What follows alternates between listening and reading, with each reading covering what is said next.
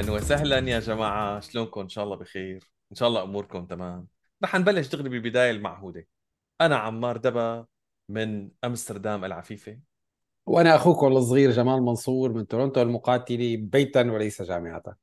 وهذه هي الحلقة 105 من بودكاستكم المفضل قطش ولحش. يا محمد. 105 الله أكبر. يا محمد العربي. 105 هلأ كلكم عم بتقولوا إنه إيه؟ شو صار؟ لا أساس مدري شو كذا.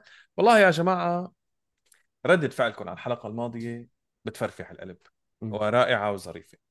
وبالله جملة ما حسينا هيك ما بتحس إنه كأنه في في إلك سند. يعني حسينا إنه والله صلنا ثلاث أسابيع يا أبو عمير أنا وياك على تواصل شبه يومي. تماما. أه هيك نشعر بشعور بالذنب تخيل.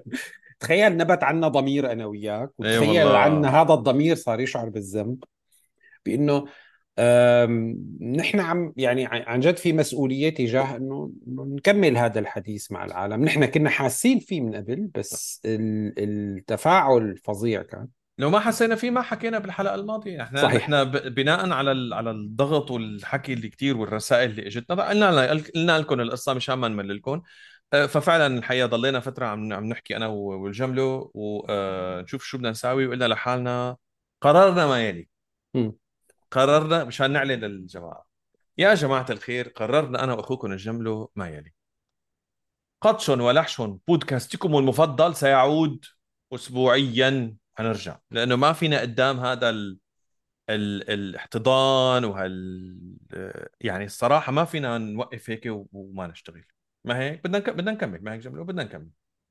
يلي حيصير هو بعض التغييرات اللي شوي بسيطة اللي هي إنه نحن حنركز بكل حلقة على موضوعين ثلاثة أربعة ما أكثر من هيك لأنه بدنا ناخذ وقتنا. نحن هذا البودكاست هو مو مو قناة إخبارية يعني. اللي بده يتفرج على أخبار في ناس مختصين أكثر من هيك بكثير فنحن هاي الشغلة مو شغلتنا. نحن شغلتنا إنه نعطيكم insight نعطيكم رأي نعطيكم هيك نظرة لقدام أو رأي يا سيدي. ومثل ما يعني عم نقطش ونلحش يعني شو عرفت كيف؟ ما بدها القصة يعني ما في داعي. فهذا اللي راح يصير راح يرجع قطش ولحش موعد ال ال ال ال posting يعني إمتى راح تطلع على social أو على قناتنا على اليوتيوب حقيقة هذا الأسبوع حيبين معنا أو هلأ طبعا إذا عم تشوفوا أنتم بتصيروا تعرفوا إنه إمتى لأنه نحن هلأ اليوم عم نسجل الحلقة بتاريخ 28 9 نحن اليوم الخميس 28 9 هلأ جمله كمان الله يعينك يعني وقته صعب لأنك أنت هلأ بلش ال- السنة موسم التدريس والكذا وأنا ورجيتك ال- ورساله الدكتوراه واللي شا... واللي عم تشتغل فيه كمان الشغل اللي عم يشتغله. يعني الزلمة غرقان لشوشته وأنا حقيقه يعني لحتى أحكي لكم الصراحة كمان مضغوط كتير في عروض كتير وغير العروض آه، في آه، الحقيقة في مشروع كمان آه، جاني عم بكتب حلقات لمسلسل انيميشن كتير جميل ولطيف بيطلع بدبي اسمه شعبية الكرتون أنا بكتب معهم من زمان كتير كل. موسم كل موسم بيختاروا مجموعة من الحلقات وأنا بكتب لهم إياها مم. فهالموسم نفس الشيء فكمان في عندي شوية ضغط زيادة فوق الضغط اللي عندي. بس على العموم على العموم. نرجع وأمورنا تمام وكذا. خلينا بس نحكي لكم هيك تكي صغيرة بس عن ال... شو اللي صار. آه، آه، شو رأيكم طالما نحن عم نبلشنا هلأ بالحلقة؟ يلي مو عامل subscribe يعمل subscribe ويلي مو حاطط like يحط like. يعني معلش نحن اليوم واصلين ل 2330 subscriber 2330 مشترك مشترك بالقناة. أخي ما بدنا خلينا ناخذها حبة حبة. شو نقول؟ قد إيه؟ 2500 هلا. هي الخطوة طلعونا على 2500 ولنشوف شو الله بيسر. يعني هالقد طلعونا على 2500 كل واحد هو وقدرته يلي بي share يلي بيخبر يلي يلي بدكم اياه ما بدنا نحن نضغط على حدا. الشغلة الثانية لك يا أخي عم تتفرج. طج ال like. اسفقوا لل like. هلا ال like مفيد جمله ولا مو مفيد ال like؟ جدا. لك جدا. يعني هلا آه، نحن كنا عم نت... عم نتفاهم بهالقصة وعمار كان عم بي عم بيشرح لي أنا الجاهل تقنيا عم يشرح لي الفكرة إنه أخي بنهاية على أساس المطاف أنا أينشتاين تقبرني. إيه. بس يعني أنت عندك فهم أكثر مني بهالقصة هي ال- القضية قضية آه، آه، لوغاريتم algorithm تبع يوتيوب بده يوتيوب. يوتيوب لما أنت بتفتح اليوتيوب بعد عدة مشاهدات عدة أيام مشاهدة بيصير يوتيوب يطلع لك فيديوهات مقترحه هي الفيديوهات المقترحه بتصير مقترحة؟ بإنه بيشوف أنماط مشاهدتك وكذا والى آخره وبيقترح لك هو الفيديوهات الأكثر مشاهدة نتيجة إنه القنالات هي عليها مشتركين أكثر عددا وأضف لذلك في تفاعل على الصفحة. محتوى يعني عليه تفاعل هي محتوى عليه في تفاعل. عندك تعليقات كثير يعني. فكل ما علقتوا أكثر وكل ما عملتوا subscribe أكثر كل ما كانت القناة بيشوفها اللوغاريتم تبع يوتيوب وبيصير بيقترحها لعدد أكبر بيقوم بيكبر الحوار. ونحن الحقيقة بيصير هي القناة قادرة على إنها تجتذب إعلانات. نحن ما بيجينا إعلانات ما حدا بيجي بيقول لنا تعالوا نعلن عندكم. يوتيوب بيصير بيشوف هي فيديوهات فوق عتبة معينة من المشاهدات بيقوم بيصير بيزت عليها إعلانات. هاي الإعلانات بتصير قادرة بجزء منها طبعا بدك كثير تكون عندك مشاهدة ليصير عندك إنه والله أنا عايش من قناة قناة اليوتيوب تبعي. بس كل بحثه بتسند جره طبعا. فنحن هي القصة عبارة عن قصة دوارة. عرفت كيف؟ لحتى نقدر نغذي هذا المحتوى نقدر نشتغل عليه مثل الخلق والعالم نحسن منه ونطوره ونكبره نعمل أخي أكثر من شغلة. ما بدنا لقدام يعني اي لقدام. نحن الفكرة كلياتها إنه هلأ مبدئيا يلي نحن حابينه إنه نستمر. وأنا بشكركم كثير آه، آه، يا حبايبنا جميعا لأنكم الحقيقة في كثير منكم دعموا غير الدعم ال ال يعني بالمشاهدة والكذا. الحلقة الماضية على فكرة هي واحدة من أكثر الحلقات اللي حققت مشاهدات بأول أسبوع آه، حققت. يمكن نحن هلأ صرنا واصلين 4500 مشاهدة. ما له هالعدد اللي كثير عظيم بعرف. هلأ في ناس بتقول لي إنه حلقة واحدة بالمدري شو عاملة 100000 مشاهدة. أخي نحن نونو صغار مو مثل مو مثل غيرنا. آه نواعم ويلي عم يقول هيك أخي شدوا معنا شدوا الهمه وشيروا المحتوى شيروا الحلقة بركي إن شاء الله بتنجح هلأ الحلقة الماضية صار عليها 175 like. خلينا هالمرة نوصل ل 250 like. نشكركم ونكون كثير ممنونين. بدي أشكر شكر مباشر للناس يلي الدعم تبعهم تجاوز ال like وال share وال subscribe والرسائل الجميلة الدافية اللي رائعة. في ناس لسه أخذوا extra mile في ناس actually دعمونا من خلال ال Super Thanks والله. أه بدنا نشكر أه حسان تارا. أنا معلش نحن عم نقرأ ال username فيعني اعذرونا. حسان تارا دعمنا ب 250 درهم إماراتي. إيه والله. يعني هدول بيطلعوا أه تقريبا شي 50 50 يورو تقريبا. 50 ما بعرف هي قديش يعني تقريبا 50 يورو. شي و- 75 دولار تقريبا هدول بيطلعوا نوار د... نوار دليلة دعمنا تقريبا بحوالي 10 يورو. آه، آه، وفي user اسم user ما قدرنا نقرأ user كذا كمان قدم لنا 10 يورو. نحن شاكرين لكم وشاكرين لهاللطف و- ولهالمحبة. آه، وشكرا كثير لدعمكم. آه، ال... ال... الكل آه، يلي موجودين. مرة ثانية حأرجع أذكر إنه ال- الحقيقة الثلاثة يورو بتساعد والاثنين يورو بتساعد والواحد يورو بتساعد وكمان الصفر كمان بيساعد المحبة وال like وال subscribe كل هدول كمان بيساعدوا نحن عم نقول يلي قدران شكرا يلي ما له قدران كتر خيركم. ما في مشكلة. طيب نفوت بحلقتنا. شو طبعاً. جاهزين؟ نفوت فوت. فوتك مالي أخي الحلقة تبعنا يعني حنحكي عن موضوع كل الناس عم تحكي فيه هلأ هالفترة. كل الناس. اللي هي زيارة بشار الأسد للصين. هي الزيارة اللي استمرت أسبوع تقريبا سبعة ثمان أيام زيارة طويلة يعني. يعني يعني تقول تقول اخذينه معسكر معسكر تدريب جامعي ما شاء الله. طلائع طلائع. معسكر طلائع اخذينه أسبوع كامل ثمان أيام سبعة ثمان أيام. انت شفت لي شو فرحان كثير ما كثير كثير كثير يعني كثير كثير مروق هو يعني هيك يا من ترى مشنك يا من ترى مشنك. شو هال من يشنكني وين؟ أخته يشنكني أخته. لا بس عن جد يعني شو هال شو هال بعدين أول شيء أول شيء ال ال ال المشرشح ابن المشرشحين. لك ما عنده طيارة لك ما في طيارة. الله يعدمني يا لك ما صار في بلد كاملة ما فيها طيارة. ما في طيارة. هل هو شو صار بالطيارة الرئاسية؟ والطيارة الرئاسية موجودة. قاعدة هيك عرفت شلون عم ليه ليه لا بس عن جد عم بحكي أنا ليش ما طلب طيارة رئاسية ما بيحسن يطير. ما ليه بيحسن ليه يطير. ليه يقدر يطير فيها؟ حبيبي؟ هلأ بيحسن يطير فوق أجواء معينة. في أجواء معينة ممنوع من الطيران هو فيها. في أجواء معينة بتقول لك مطنشين نحن أو بدنا نطيره أو بدنا كذا إلى آخره. بس بنهاية المطاف ما بيقدر يكمل الرحلة. هذا اولا عم بحكي على صعيد القانون الدولي والقانون الطيران. هذا باعتقادي هذا واحدة شغلة. الشغلة الثانية هي الطيارة لا لها قطع غيار ولا لها صيانة ولا هم يحزنوا. ف يعني ما لها بحالة أنا ب... أنا. بعتقد هذا هو ال... ولا عنده فيول ما في ما في شيء. آه. على سيرة الفيول لأنه هو ال- هذا الطيارة طلع. تمام؟ بده يرجع. إيه لا مو هيك. على سيرة الطيارة معلم آه هن طلعوا مشان يحضروا آه هن انعزموا أصلا على افتتاح الألعاب الآسيوية. تمام بالصين. عمل لك معسكر طلائع طلع أقسم بالله والله العظيم. فالبعثة كلياتها ما بعرف يمكن 10 أشخاص العدد ثمانية من من رياضيين بقى. رياضيين إيه. إيه وشي 800 إداري. إيه. مدلك كله مدلكين كلياتهم معالج فيزيائي كله شيء 16 كلياتهم إيه. آه معلم ما في ف... يعني كان كان ما في فريق كرة قدم ما في فريق سلة ما في شيء. فكنت عم. عم دقدس من هون لهون. ليش؟ ما معهم مصاري. يبعثوا الرياضيين على ب... يعني هدول الرياضيين شلون بدهم يسافروا؟ بدهم يسافروا بالطيارة. ما معهم مصاري يبعثوهم بالطيران. نعم. لا يعني الوضع الوضع شيء على كيفك. Anyways آه... راح أخونا على الصين و نصرا مبينا يعني هن عم يتعاملوا مع الموضوع إنه والله نصرا مبينا. هلأ نحن ما بدنا ما, ما بدنا نقعد كمان يفكرونا الناس إنه إيه لا كان طبعا لأنكم أنتم ضد النظام وبدكم تخروا على كل شيء بيصير.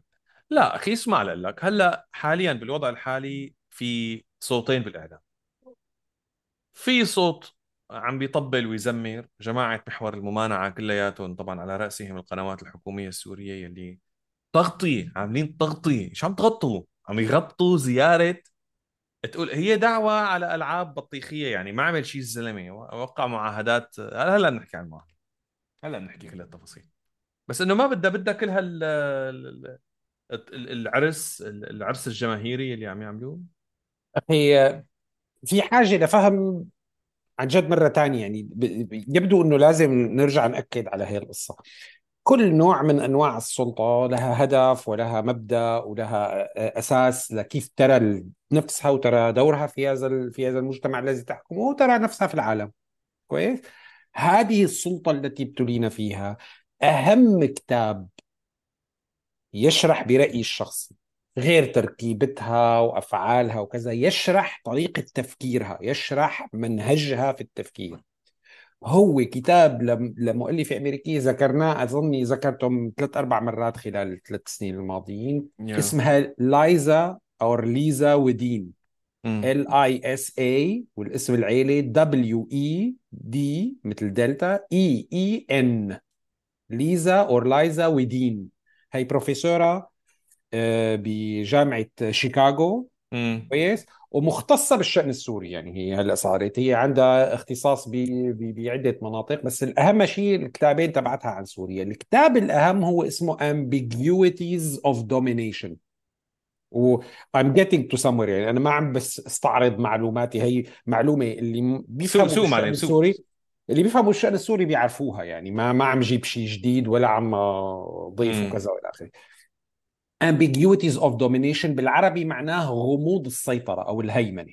مم. وترجم إلى العربية ولكن ترجمة كانت مبهدلة. أظن إن شاء الله بيكون طلعت نسخ أفضل أكثر أكثر هذا. اللي قادر يقتني هذا الكتاب بالعربي بيكون كتير منيح.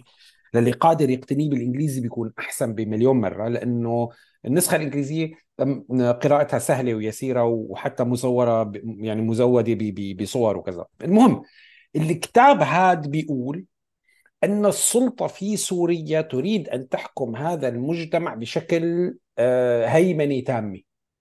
يعني لا تترك فضاءات على الإطلاق للمجتمع والأفراد أنهم يكونوا فيها أحرار بالحركة. لأنه أي فسحة غير مهيمن عليها هي بؤرة مشاكل محتملة لهذا النظام. هذا النظام قوي كفاية يهيمن على المجتمع ولكنه هش كفاية أنه أي بؤرة تشكل تهديد بالنسبة له. هيك يرى نفسه مو أنا وياك عم نحكي المعارضين الم- الكارهين اللي ما بيحبوا أي شيء وما بيشوفوا أي منيحة. هو. هيك يرى نفسه. وبالتالي هذا هدف النظام الدائم هو النظر إلى المجتمع والبحث عن بؤر اللي لسه ما هيمن عليها لحتى إما يسطمها بشمينته أو يمعس عليها أو يفوت يقعد يبعبس بالنص.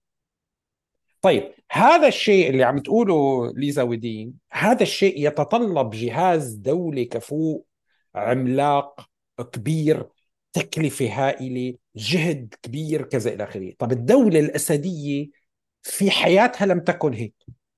لا هي جهاز بيروقراطي كفو ضخم إيه ولكنه كتلة من العطالة ناس عم تتوظف على حساب الدولة بس لحتى يطالعها من سوق العمل ولحتى لما بده آه، يطلع مظاهرة يطلع مئة ألف موظف وعرفت كيف؟ يعني هن فقط هذا دورهم. وليس فيها من الكفاءة كفاءة شيء. امم كيف يستطيع هيك نظام إنه يهيمن بهالشكل على المجتمع؟ بيتقل لك بالطريقة اللامادية. يعني شو؟ يعني زرع مفاهيم وحراستها بجهاز أمني منه كبير كتير ولكنه واسع السلطة. كويس. إغراق الفضاء العام بالشعارات إغراق الفضاء العام بالصورة الذهنية عن قوة السلطة ومناعتها وكذا وإلى آخره كويس. وتكبير إمكانات السلطة بالإعلام والضخ والكذا عرفت شلون؟ شو بيعني كل هالأكل خرا؟ يعني بكفي إنك أنت مثلا تعدم أربع خمس أشخاص بس تعدمهم بطريقة بالغة القسوة. وتعلقهم بشكل واضح للجميع وتضخ السيره إنه هذا جزاء كل من فعل إكس ما بيعود حدا بيقرب على الاكس بأربع خمس أشخاص. مدينة واحدة في سوريا لعن دينها. ومو كلها لعن دين جزء منها اللي هي حماه بسنه 82 قام ربى كل سوريا فيها. بطريقته أنا ما عم أقول هي أنا مقولتي إلي أنا ما عم أقولها لا موافقة. لا يعني هي القصة ما بدها اثنين يحكوا فيها يعني قصة موثقة تاريخيا الناس كلها تعرف. إيه شو؟ وهو يرى نفسه بهالطريقة إنه ربى سوريا بمدينة. بالنسبة لنظام مثل الأسد ترباية مدينة تكلفة معقولة ومقبولة عوض ما يضطر يربي أكثر من مدينة.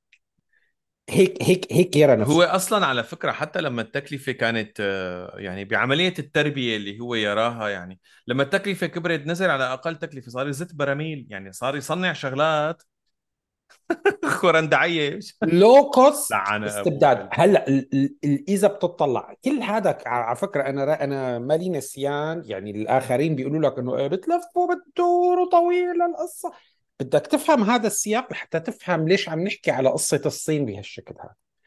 هذا النظام لم يعد يمتلك الأسس المادية. المادية يعني بمعنى آخر الملموسة. يعني لا عسكريا عنده قوة حقيقية فاعلة مثل اللي كانت بال 2011 قادر يضرب ويبطش وين ما كان. والدليل على ذلك إنه هلا ما عم يقدر يفوت على السويدة. هو لا يفعل ذلك من باب التروي والحكمة والمدري شو لأنه شفنا إيه. تروي وحكمته. ومو داير باله لأنه آه، أقلية وهو ما بده يبهدل. لا لا لا لا. وقت اللي ب... وقت اللي هو إذا بتجي له من امبارح آه، جزء منه جزء منه هو على فكرة دايرة بال بس هو دايرة باله ما بيطول باله أيوه ما بيطول باله. أحسنت ما بيطول باله هالفكرة آه مو لهالدرجة يعني. تمام؟ اذا هو لا يملك القدرة المادية بمعنى القوة العسكرية الضاربة اللي إذا حركها ما بت... ما بتهدد أمنه الشخصي. مم. يعني كنظام مم. كشخص وكبنيه نظام. هذا واحد. اثنين هو لا يملك القدرة المادية بمعنى المالي. الزلمة لا يملك القدرة المادية وهذا مو كلامي أنا فقط اللي أنا بعرفه من نتيجة مؤشرات اقتصادية واضحة وباينة للعيان وفي عليها مؤشرات اقتصادية مدروسة من قبل ناس بتفهم بهالقصة أكثر مني. بل حتى مقولته هو هو عم يشحد هو عم يقطع إيده ويشحد عليها ويقول نحن واصلين وكذا وإنه القصة مو قصة حصار القصة قصة أداء اقتصادي متراجع وكذا وإلى آخره. يعني حتى بشار الأسد يعترف بذلك. فهو لا يملك هدول القدرتين الماديات على أن يفعل أصلا ظهرت هي القصة سوري جملة أصلا ظهرت هي القصة بال بالمقابلة اللي عملها مع تلفزيون مع سكاي نيوز اللي عملها بأبو ظبي. وهذا يعني استراتيجية كانت كتير غريبة إنه يطلع لأول مرة بيعمل هيك إنه كان عم يشحد على العلن. يعني نعم. على العلن عم يشحد. يعني كان عم نعم. يقول إنه بدكم أنا نرجع اللاجئين؟ أنا ما بدي نرجع اللاجئين ما معي مصاري. أعطوني مصاري لأرجع اللاجئين. ساعدونا لإعادة الأعمار. على شو بده مخدرات. يعني نحن ما عندنا مقدرة لا أمنية معناها ولا مادية. إيه. وهلأ أنا اللي عم أقول هو. وهو كمان وهو فعلا ما عنده يعني هو فعلا ما عنده و... هذا صحيح. بعتقد صرنا يعني حاكين كثير نحن إنه هو الزلمة. هذا صحيح. يعني مثل ما بيقولوا آه، ايد من ورا ايد من قدام يعني خالص هذا صحيح. يعني. أنا أنا على فكرة طولت واستفضت بهالقصة. آسف جدا بس كثير مهم لأنه اللي بدي اقوله هلأ يعني في واحد كان طاشش لايك سحبها هلا بسببك هلا لأنك أنت شو بدنا نساوي؟ قل له نساوي؟ حاكي رجع لا تواخذني والله لا تواخذني رجع إيه. المهم. إيه. إيه. آه، عرفت كيف؟ اليوم هذا النظام يكتفي بفرض هيمنته على ما تبقى من المجتمع السوري اللي اهتلك اهتلك بحرب طويلة الأمد بالصور اللي شافها بالتهجير القسري الفعلي اللي حصل عليه بانهيار القيمة ال- الاقتصادية لقدرته الشرائية لحياته المعيشية كذا إلى آخره. لا يستطيع هذا المجتمع اليوم القيام ضد هذه السلطة بنفس السهولة اللي كان عليها آه، بال 2011 اليوم هو يحكم هذا المجتمع بالصورة الذهنية فقط بالإعلام بالبهرجة. الهيمنة تبعته تشبه بالمفهوم تبعها الهيمنة التي كان يمارسها حافظ الأسد على الفضاء العام. حافظ الأسد واحدة من الشغلات اللي بتقول لك عليها ليزا ودين أن هناك بالمخابرات السورية. تمام؟ من كان مختص بنشر النكت. امم إيه طبعا لسه معروفة في المجتمع السوري إما لبث صورة من الذعر والرعب والمدري شو والقصص الأحلام الوردية مثلا في آه، قصص آه، لأحلام يرويها بعض الناس إنه أنا حلمت بالرئيس فعامل كذا وإلى آخره طبعا تمام؟ فكرة المقولات التي تقال بالأحداث وال وال والمناسبات العامة مثل إنه قائدنا إلى الأبد الأمين حافظ الأسد عرفت كيف؟ أو أنا مثلا شفت وش حافظ الأسد على القمر أو كذا وإلى آخره. هي لبس صورة ذهنية إنه هذا الرجل متسامي ومتعالي عن بقية المجتمع وإنه هو مم. قوة لا تطال وإنه هو قادر وكذا والى آخره من يقولها لا يؤمن فيها ومن يسمعها لا يؤمن فيها بس هو يعلم إنه مطلوب منه تردادها وهو لا يؤمن فيها هاد قمة الهيمنة. إنك أنت تكون قادر تفرض على الفرد أو على المجموعات مقولات معينة يرددوها وهم يعرفون كذبها وف- وفراغها من أي نوع من أنواع الواقع.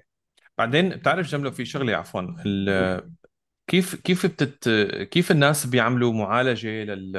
لما يجري حولهم؟ الناس مو دائما عقولهم آه، شغالة بك... الناس بدها تعيش بدها تاكل بدها تشرب. مو دائما قاعدة ومنصب كل تفكيرها على كل كلمة بيسمعوها لحتى يحللوها أو لا. خليني أعطيك مثال. كنا بالأول شيء ومثال كثير بسيط يعني بس بيوصل الرسالة. كنا أول شيء نطلع مثلا بالتاكسي ولا نطلع بالميكروباص. نسمع بالميكرو آه، أغاني. أغاني مثلا هيك هال pop music العربية. وائل كفوري نجوى كرم آه، شو بيعرفني من زمان كنا نسمع مروان حسام الدين. نعيم حمدي لما ما بيكون عم بيغني. truly welcome happy welcome مدري شو. اول اور برزاز فرنسسي عرفت كيف؟ ويعني هذا صار ال ال هي صارت الثقافة الشعبية تبع المجتمع. أنت في فترة أنت واحد عم تسمع بلحظة بتنتبه على الغنية بتقول شو هالغنية الخريه اللي عم بسمعها شو هالغلاظة اللي عم تمام. بسمعها تمام. بس أنت طول الوقت ما بتسمع هلا بعدين استبدلت هي الثقافة مو ما بدي أقول استبدلت مشان ما الناس تقول إنه لا مؤامرة وعم بصير. أخي بالنهاية هذا فن شعبي موجود من الفنون الشعبية اللي هي صارت الأغاني الساحلية تنتشر. ما دائما أنت مخك بيحلل وبيقول هذا فن هابط ولا مو هابط. أنت أحيانا بتلاقي حالك لا شعوريا. أنت وقت اللي مثلا عم عم عم تجلي الجليات بهالبيت مثلا ولا عم تعمل لك شي شغلة ولا عم بتعبي بنزين لسيارتك تلاقي حالك عم تقول مثلا سمروان الحاصد عرفت؟ ما بتسأل مخك ما بيسأل حالك شو ما بيسأل حاله شو عم بيصير. نفس الشيء هذا الحكي اختراق الوعي الشعبي. هي مهمة اتقنها. آه، حافظ الأسد. ومن بعد منها بشار الأسد. بس الشغلة الثانية اللي كان يعملها وما بعرف إذا لهلأ عم يعملوها أو لا بعتقد ما في داعي يعملوها يعني بس حافظ الأسد كفى ووفى هي نشر النكت والقصص والأقاويل يلي تؤكد على هيمنة النظام. يعني شيلك إنه حافظ الأسد في شغلات أتذكر مرة كانوا عم بيقولوا في نكتة والله العظيم ما عاد أتذكرها شو بما بما محور يعني واعذرونا الناس بتتضايق من هذا الكلام بس في في كان نكتة م- نسيان أنا شو فحواها إنه وكأنه كأنه الله خاف من المخابرات. نسيان النكتة. كان في اوعكم تخبروه اوعكم أيوه. تخبروه إنه أنا اللي أخذته. أيوه. أو أنا اللي أي- اخذتها تمام. شغلة هيك تبع أمه. وقت اللي ناعسة وقت اللي ماتت ماتت نايس أيوه.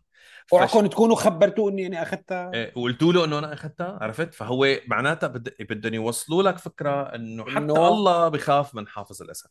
فهذا فهذا الشيء هن أتقنوه وعملوا. هلأ الوضع الحالي اللي نحن موجودين فيه هلأ بما إنه بشار الأسد خسر كل شيء هو فعلا ما بقي له إلا هي. هو فعلا فعلا ما بقي له إلا هي. بس المجتمع السوري بالوقت الحالي منهك متعب ما بقي يعني الناس اللي موجودين بسوريا المفيدة بين قوسين اللي هي لم يبقى فيها أي نوع من أنواع الفائدة.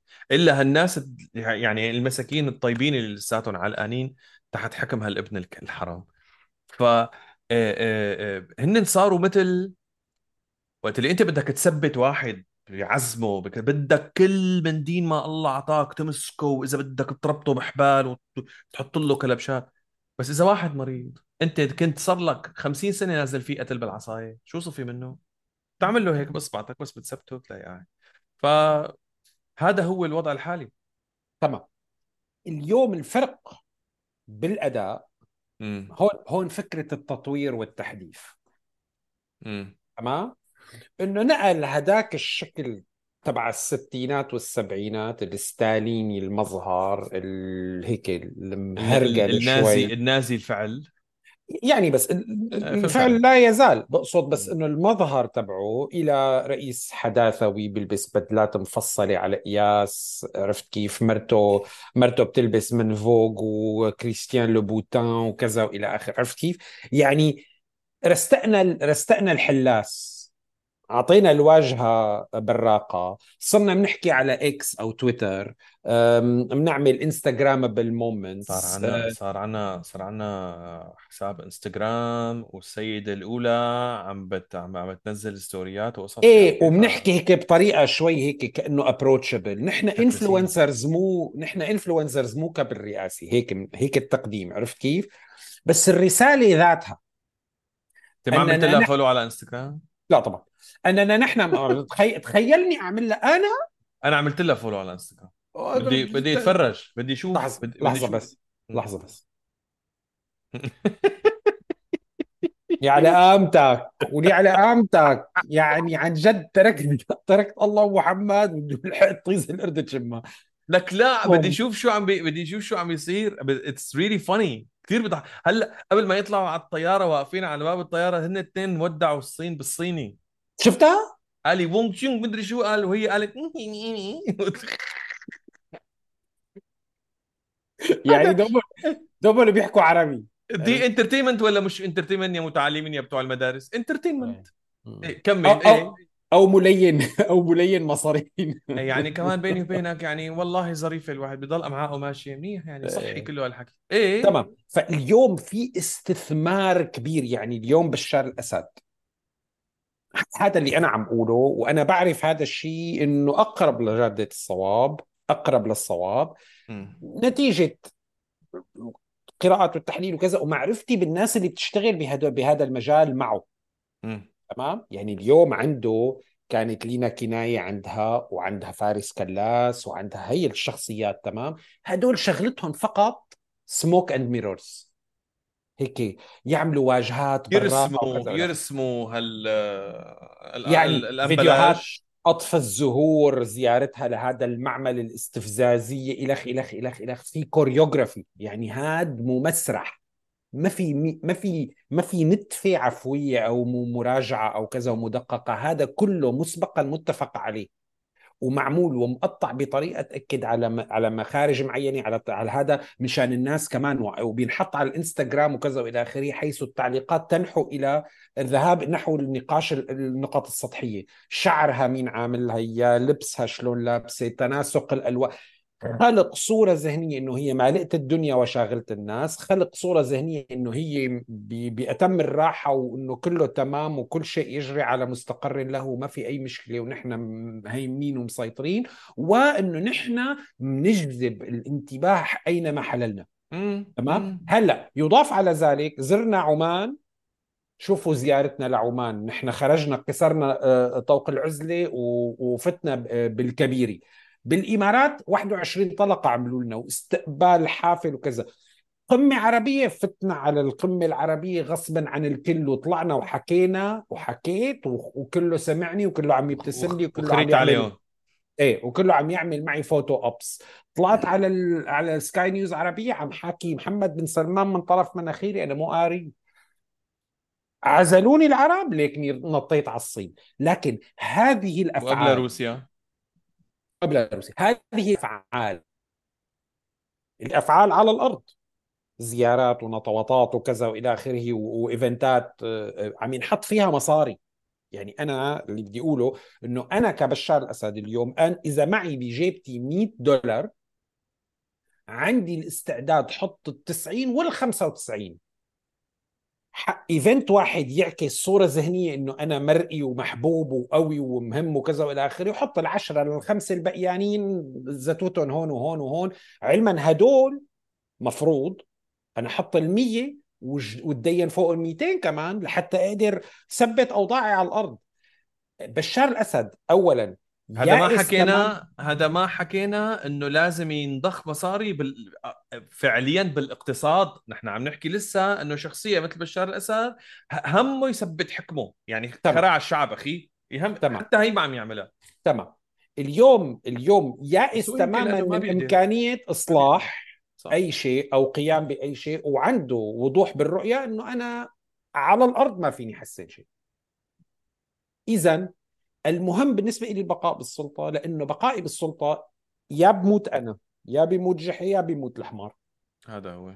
فهو قراره إنه أخي أنا تعلمت الدرس خلال السنوات الماضية إنه أنا بضل واقف بقرنتي العالم حوالي بيتغير وأنا بس للعالم حوالي بيتغير بتنفتح لي فجوات بصير بستغله بقنص من هون بقنص من هون مين علم مين عرفك؟ عرف شلون؟ فالهدف تبعه هو أن يبقى في السلطة ويبقى هو الأوحد ويبقى هو الأعلى. حتى لو كان هو كان هون والمجتمع هون بالزمانات صار هو هون والمجتمع هون. ما مهم المهم يضل هالفجوة بينه وبين المجتمع. هو الأقوى أو الأكثر أو المجتمع أو المجموعة المجموعات القادرة على ال على ال على الإطاحة فيه. اذا رحتوا على الصين الهدف منها هو عكس صورة ذهنية بأن لدينا أنا لدي اولا اعتراف دولي. وأنا قادر على الذهاب إلى القوة عظمى وقوة عظمى. العظمى الثانية في العالم وأن هذه القوة العظمى تقف ورائي آه، بشكل كبير. ليكون عزموني وبعثوا لي طيارة شوف التكريم وعمل لي شي جين بين هذا آه، لقاء ووقعنا اتفاقيات وأنا بحكي بالصيني ومرتي بتحكي بالتايلندي والمهم وكذا وإلى آخره وحملنا حملنا ورجعنا. والناس عم يستقبلونا بالورود. هذا هذا هو. تمام؟ هذا الكلام مقصود. لحتى يعكس هاي الصورة الذهنية أيها أيها الشعب السوري الباقي في في سوريا المفيدة يأسوا I'm not going anywhere. وأنا مهيمن. تمام؟ وأنا عم حاول كل جهدي إني إني احسن أوضاعكم. هلأ إذا ما تحسنت أوضاعكم بنلاقي بنلاقي احتفالية ثانية بنعمل لكم إياها مشان نلهيكم فيها. لأنه أنا ما عندي إلا هي الوعود البراقة والخلابة. تمام؟ العلاق المصدي اللي هي عبارة عن حقن مورفينات بالعضل. اليوم بأثناء وجود بشار الأسد وأسماء الأسد بالصين أو لدى عودتهم مباشرة غليت أسعار الغاز بسوريا. إيه، طبعا. لا آه، معلش لا في في يعني يعني الاتفاقات الاقتصادية الاتفاقات الاقتصادية أبو عمير بيد اللي هي مفروض هي يعني الاتفاقات الاقتصادية معناها بدها تضخ استثمارات صينية بال... بسوريا. بالمناسبة هلا بنحكي فيها الاستثمارات الصينية بعد شوي.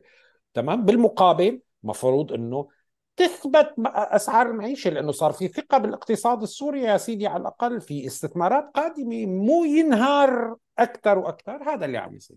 كنت عم هلا هو هلا هو الحقيقة ال ال يعني عم يصير الحديث اللي عم ينقال إنه طيب راح قعد سبعة ثمان أيام حضر يا سيدي هالافتتاح اللي ما بعرف مدري شو ساوى.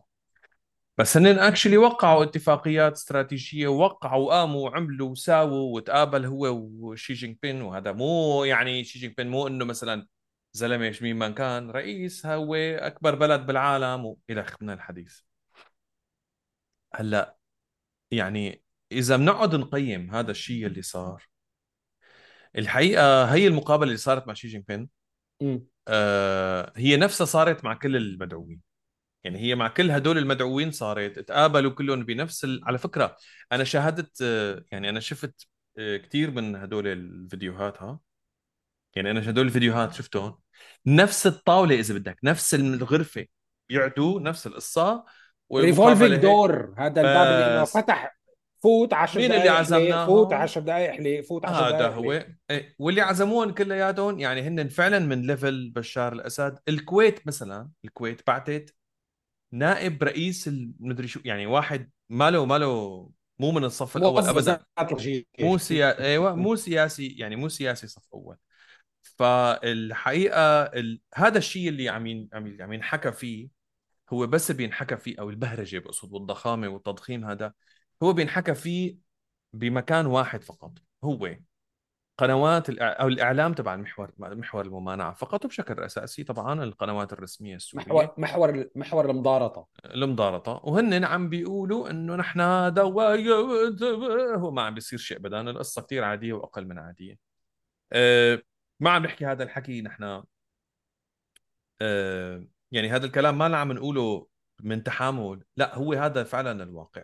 النقطة اللي أنت قلتها جمله يعني مهمة كثير اللي هي اللي لها علاقة بكيف المؤشرات الإيجابية السياسية. دائما بيكون لها تأثير على الاقتصاد. يعني الدولار بيطلع إذا صارت شغلة كتير منيحة مثلا بالسياسة الأمريكية. نعم. اليورو بينزل إذا مثلا أزمة اللاجئين انفجرت بوش السياسيين الأوروبيين. المدري شو بسوريا التأثير الوحيد لكل ما يجري هو تدهور ثم تدهور ثم تدهور. الاقتصاد ما عاد يمكن إنقاذه بنصر سياسي. الاقتصاد ما عاد يمكن إنقاذه بعرس جماهيري والله إنه طلع بشار الأسد واستعاد ثقة الناس. الناس أحسنت. بتذكروا شغلة بس. مثل ما الناس صاروا غير قادرين على المقاومة هن كمان صاروا غير قادرين على إنه يفيدوا غير قادرين إنه لا يعطوا ثقة. ولا يحجبوا ثقة. غير قادرين على تحمل غلاظته يعني عن جد عن جد. فهن الناس مو الفكرة بس إنه هو آه، هو خالص من من مقاومتهم وهو كمان ماله عم يقدر يحصل رضاهم. يعني هن مالهم خلص صار في حالة مثل يعني إن شاء الله بتتحسن الأمور بس بس هن خلص مثل الجثة اللي منتهيه خلص الميتة. والحقيقة آه في ناس كثير عم بتقول طيب إنه أخي صارت هالقصص وراح وقابل وشاف. طيب خلينا نحكي نركز أكثر على القوة الناعمة الصينية. تمام؟ يعني الصين الصين غير نفوذها السياسي وغير آه، نفوذها العسكري. الصين شو عم تعمل؟ شو عم بتساوي؟ من اخرتها مشان ما كثير ناخذ ونعطي الصين اقتصاديا حتى الآن هي مو بس number 2 ورا أمريكا. هي number 2 وبفارق جدا كبير. وفي في دراسة أنا قريتها من فترة قالوا إنه باي ذا يير 2050 2050 من الممكن من الممكن إنه الاقتصادين يصيروا قد بعض. إيه لأنه أمريكا قاعدة هيك عاملة عم تستنى الصين تركض وراها. هاي أول شغلة. الشغله الثانية الصين بالفترة الأخيرة كلياتنا شفناها إنه فاتت عم بتفوت ب آه، آه، يعني ديلات brokerage يعني عم بتفوت كوسيط لحتى تعمل آه، علاقات. هي المسؤولة عن ال عن ال الاتفاقية اتفاقية الله يجعلها اتفاقية بس التفاهم السعودي الإيراني. ليكو؟ هلا عم عم بلش يتصدع هذا الاتفاق أو هذا تصدع؟ يتصدع؟ آه، خري خري وينه؟ خري. in fact الاشتباك اللي صار من كم من كم يوم العملية اللي صارت اللي عملوها الحوثيين على الحدود ويلي راح ضحيتها مجموعة من الضباط والعسكر البحرينيين. آه هذا دليل كثير مهم إنه لا الأمور مالها بخير والأمور مالها جيدة. لا. ف ف اللي اللي بدنا أنا اللي أنا رأيي من هذا الموضوع وأنت هلأ بتقول لي جملة شو رايك أنا رأيي إنه لا أعتقد إنه الصين فعلا جدية ب لا بمساعدة بشار الأسد باعاده الإعمار انه يعني مو محرزة يعني القصة تجرتها بالنسبة لهم كمان هن مثلهم مثل أمريكا يعني العملية ما لها مستاهلة إنهم يفوتوا ويوسخوا إيديهم. لا أعتقد إنه هذا الحكي كلياته سيثمر ولا ولا حينتج أي شيء. شو رأيك أنت؟ أنت أنت سمعت شيء تفاصيل عن عن اكشلي الاتفاقيات أو العمل الصيني ال- الاقتصادي؟ خليني خليني أقول لك أقول لك رأيي بهالموضوع أنا بضل بحاول وقت اللي أشوف هيك نوع من أنواع الحركية. م? إني أبحث عن كل لاعب بهال بهالاتفاقيات ماذا يريد بالحقيقة مو من هي الاتفاقية ما هو هدفه العام الاستراتيجي الصين هدفها الحقيقي هو أن تجعل نفسها قرين أو متفوق على أمريكا الاقتصاد وال وال والقوة العسكرية المهيمنة الأولى في العالم اللي هي أمريكا. هدف الصين. كان القرن العشرين قرنا أمريكيا. نريد أن نجعل القرن الحادي والعشرين وما بعد قرنا صينيا بامتياز. هذا الهدف الأساسي. كيف الوسيلة؟ الوسيلة هي أنه نستخدم النظام العالمي القائم. لا نغيره. لا نريد أن نستبدل هذه المنظومة العالمية كما هي بمنظومة بديلة. لكن استخدام هي المنظومة العالمية القيم والقوانين الدولية والمؤسسات الدولية وطرق التعامل التجاري إلى آخره. ولكن نستبدل القائد ال- الباص الأمريكي بقائد باص صيني. مم. يا ونقو... مخرة تمام. ونقوي من مكانتنا في في هذا السيستم. مم. ونفعل ذلك دون أن نغير نظامنا السياسي بل أن نجعل نظامنا السياسي هو الأكثر تقليدا. كيف الأمريكان وقت اللي قويت ال- الإمبراطورية الأمريكية بلشوا ينشروا قيم الديمقراطية الليبرالية الت- ال- التجارة الحرة العولمة كذا. إلى الصين مثالها هو عولمة بلا ديمقراطية ليبرالية. عولمة باقتصاد ممسوك من قبل الدولة بيفتح مجال للتجارة الحرة وكذا وإلى آخره ولكن الدولة هي اللي بتقول هذا صح هذا مو صح. والدولة هي اللي بتقرر السيطرة والهيمنة على المجتمع لحتى تحط المجتمع كله كآلة إنت- إنتاجية لهدف تقوية آه هذا المجتمع وجعله آه أكثر هيمنة على غيره. تمام؟ اليوم في بقلب العالم غضب من آه أمريكا بكثير من الأراني محق أو غير محق. وفي بكثير أراني من العالم رغبة بالتحرر من آه، الهيمنة الأمريكية. القطب القطب الواحد إيه. تمام. فلذلك البحث عن أي شيء وكل شيء بديل ثم معظم الأنظمة اللي عندها مشكلة مع أمريكا هي أنظمة بتحب المثال الصيني يعني عليه روح استبدادي. يعني يبقي السلطة في يد مجموعة أو شخص آه، يستطيع أنه يلعب لعبة السوق الحرة كويس وشكله منيح بيكون. بس شو المشكلة بقى؟ احكي لنا هلا شو المشكلة. أها. المشكلة هي إنه الصين مثلا واحدة من الإشكالات حكيناها بالسابق بنرجع بنقول عليها بنأكد عليها لإنه هي مشكلة مزمنة. ليست مشكلة بتنحل بقرار من شي جين بين في رغبة عند كثيرين بالمنطقة العربية اللي بيكرهوا أمريكا. كراهيه شديدة إما لأنه مثلا مناصرة للقضية الفلسطينية إما لأنه أمريكا يا أخي حقراء إما لأنه هي قصة ال جي بي تي كيو والقيم الأمريكية في في هيك تصورات بالمنطقة عرفت شلون. إنه هدول جماعة ال... ال... بين قوسين الشذوذ والخروج على التعاليم السماوية وضد العرب بس أنت هون بس أنت هيك عم تحكي عن الشعوب. بحكي على لا هذا عز كلام على الزعامات هذا كلام هذا كلام مؤسسات بتضخه بالمجتمع مو إيه المجتمع بتضخوا بس بس هي مو هي الأسباب الحقيقية يعني السبب طبعا. الحقيقي هو إنه أخي نحن ما نز... أمريكا مو سائله عليهم ولا لا بتطلع فيهم بنص فرنك هي ولا. قاريتهم بنص فرنك تمام هذا هو الف... إيه. الفكرة الفكرة هي إنه بقلب هي المجتمعات في رغبة حقيقية ب ما بدنا أمريكا فبيروحوا باتجاه الصين هلأ الصين اليوم عندها مشكلة مزمنة طويلة عريضة. واحدة من أهم المشاكل هي مشكلة ديموغرافية. في سياسة طبقت بنهاية السبعينات اسمها سياسة الطفل الواحد. الصين كانت عم تتوالد بشكل حكينا فيها متواتر طبعا. تمام. هذا الشيء عم يؤدي اليوم إلى إنه ما عندك يد عاملة بما فيه الكفاية. وال... وال... وبعد رفع الحظر عن موضوع الطفل الواحد إنه جيبوا طفلين يا سيدي وثلاث أطفال كمان ما عندنا مشكلة. كويس؟ ال- الوضع الاقتصادي البرجوازية الصينية الحديثة برجوازية بدها تعيش وبدها تستهلك وبدها كذا إلى آخره عم تحسب حساباتها هي الأسر الصينية إنه أخي أنا إذا بجيب ولدين بيقوم بينزل من مصروفي وقدرتي على المعيشة ضمن إطار معين أنا حابه لنفسي أقل لا أنا بجيب ولد واحد وبوفر على حالي وبعيش هذا الولد أفضل وبطلعه أفضل وكذا إلى آخره إذا الأسر الصينية تمارس الخوض للنظام الصيني غصبا عنه بدون ما تقدر الدولة الصينية تجبرهم على إنه يتوالدوا بتقدر تجبر تجبرهم ما يتوالدوا بس ما بتقدر تجبرهم يروح إنه آه، روح نام مع. مرتك وجيب لي ولد مع مرتك وجيب لي ولد ما بتقدر. فاليوم الصين مرأة بهذا القطوع الديموغرافي أضف. إلى ذلك في في نوع من الوطنية الصينية العنصري يعني كمان ما بيقدر يقبل فكرة مهاجرين إنه مثلا بأمريكا. هلا في مشكلة عنصرية تجاه اللا- اللاجئين أو أو الكذا أو المهاجرين من- مكان ما. لكن حتى ترامب كان مع سياسة الهجرة بس بده بيض ما بده ما بده ملونين. لا يعني واساس وأساس بناء المجتمع الأمريكي هو بالأساس هجرة. مجتمع مهاجرين. إيه يعني. فاذا في عملية معاوضة دائمة. طالما أمريكا قادرة تجذب عدد كبير من الناس ففي معاوضة بقدرة ال ال ال الاقتصاد الأمريكي على جذب قوة عمل وقوه العمل بنهاية المطاف قد ما أتمتت أنت بحاجة لإيدين.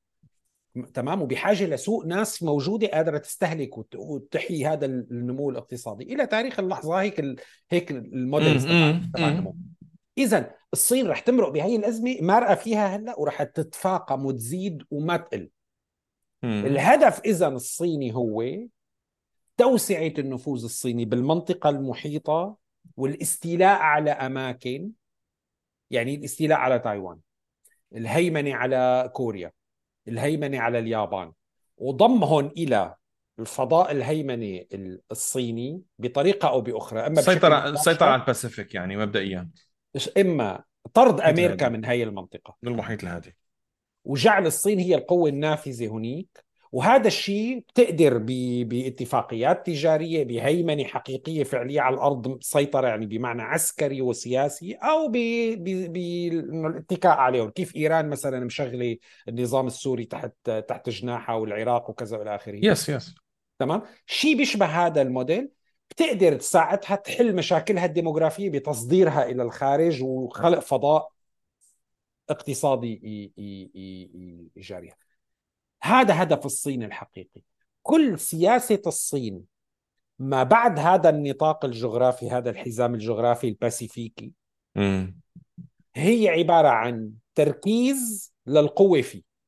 دعمه أو الدفاع عنه أو جعله قادر كمان يبني أسواقه ويتوسع توسعها نحو أف- أفريقيا هو كمان محاولة لخلق فضاء أولا لتبعث أمريكا وثانيا لحتى تاخذ مواد أولية تاخذ. مواد خام وتخلق تخلق أسواق استهلاكية يعني برافو عليك مم.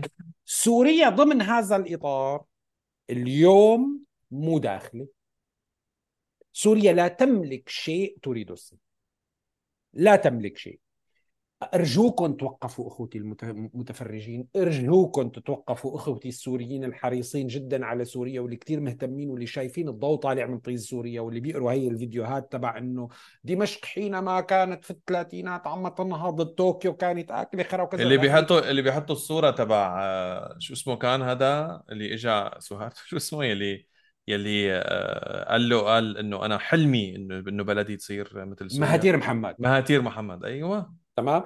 إيه. هذا الحكي مهاتير رغ- آه، مهاتير محمد إيه. اللي هو رئيس وزراء ماليزيا المزمت تمام. إيه إيه، مهاتير. يوم عمره يمكن 98 سنة. كويس. هذا هذا الحكي.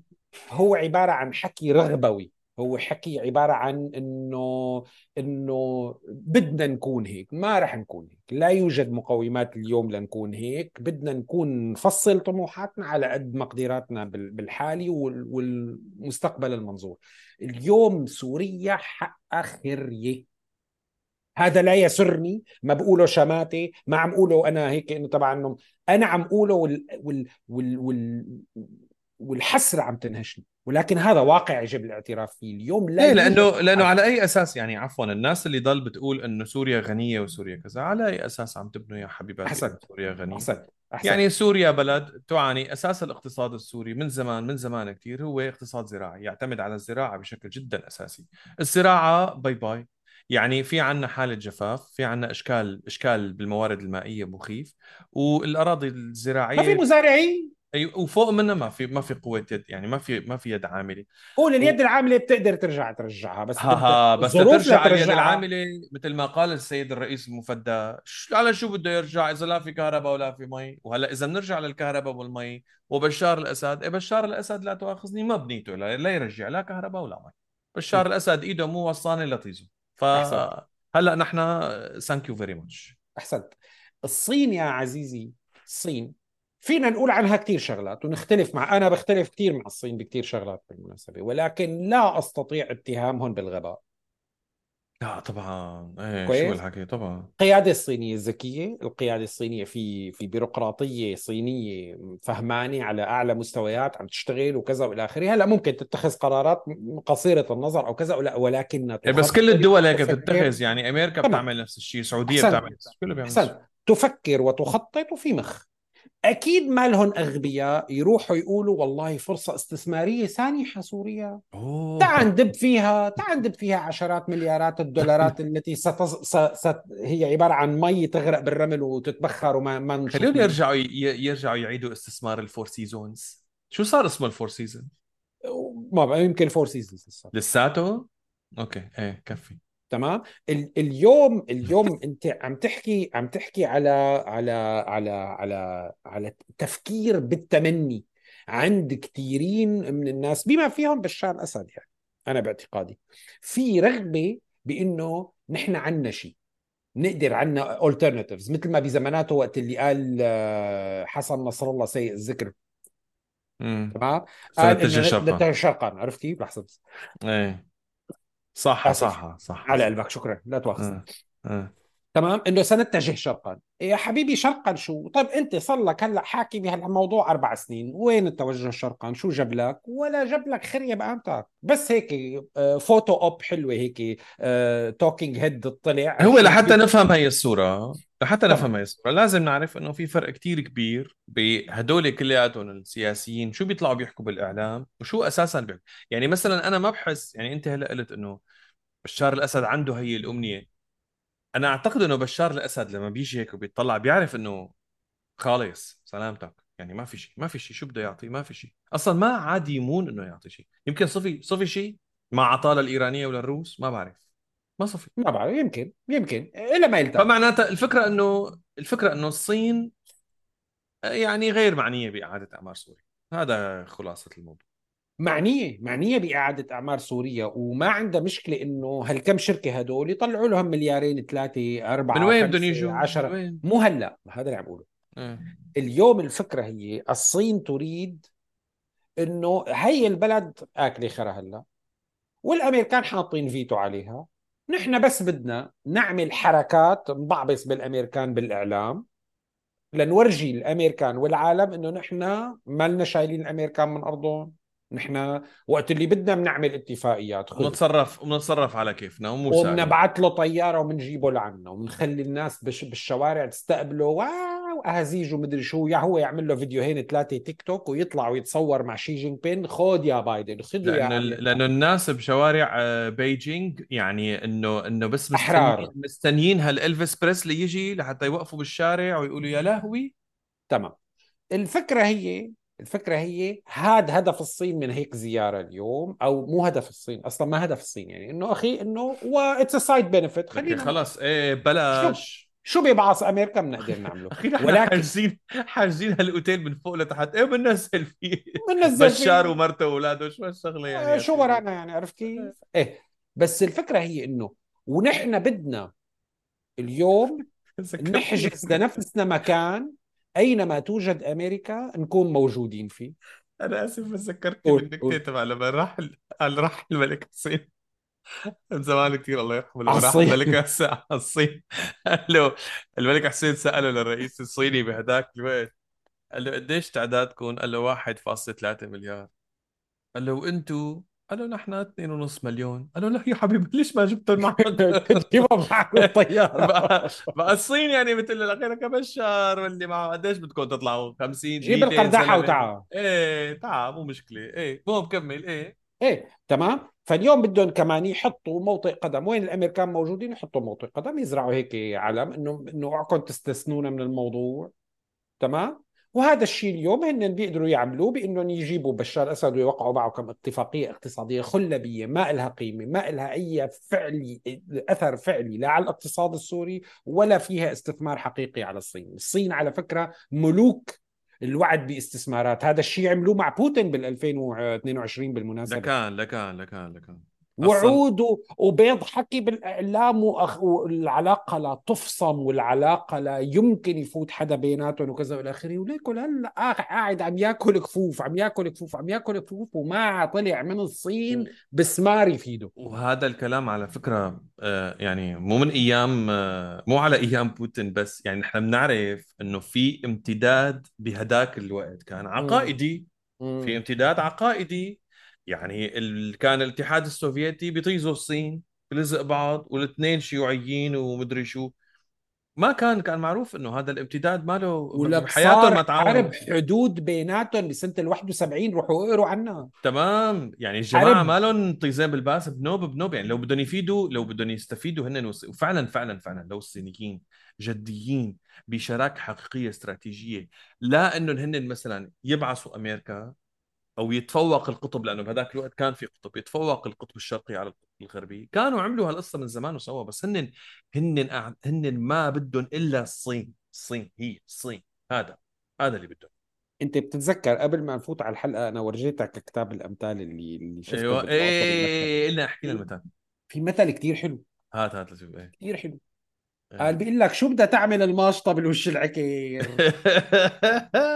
يعني شو بدك تعمل معلم؟ شو بدك تنقذ لتنقذ بهذا البلد الخرائي اللي اسمه سوريا اليوم تحت حكم وإدارة آل الأسد؟ هو مو بلد خرائي هو بلد أحسن وأفضل مليون مرة من من من, من آل الأسد. وفي ناس نحن السوريين شعب حي وحيوي وعندنا مشاكلنا الطويلة العريضة بس أكيد بنستاهل أفضل من هيك. لكن اليوم واقعنا واقع بلد خرا.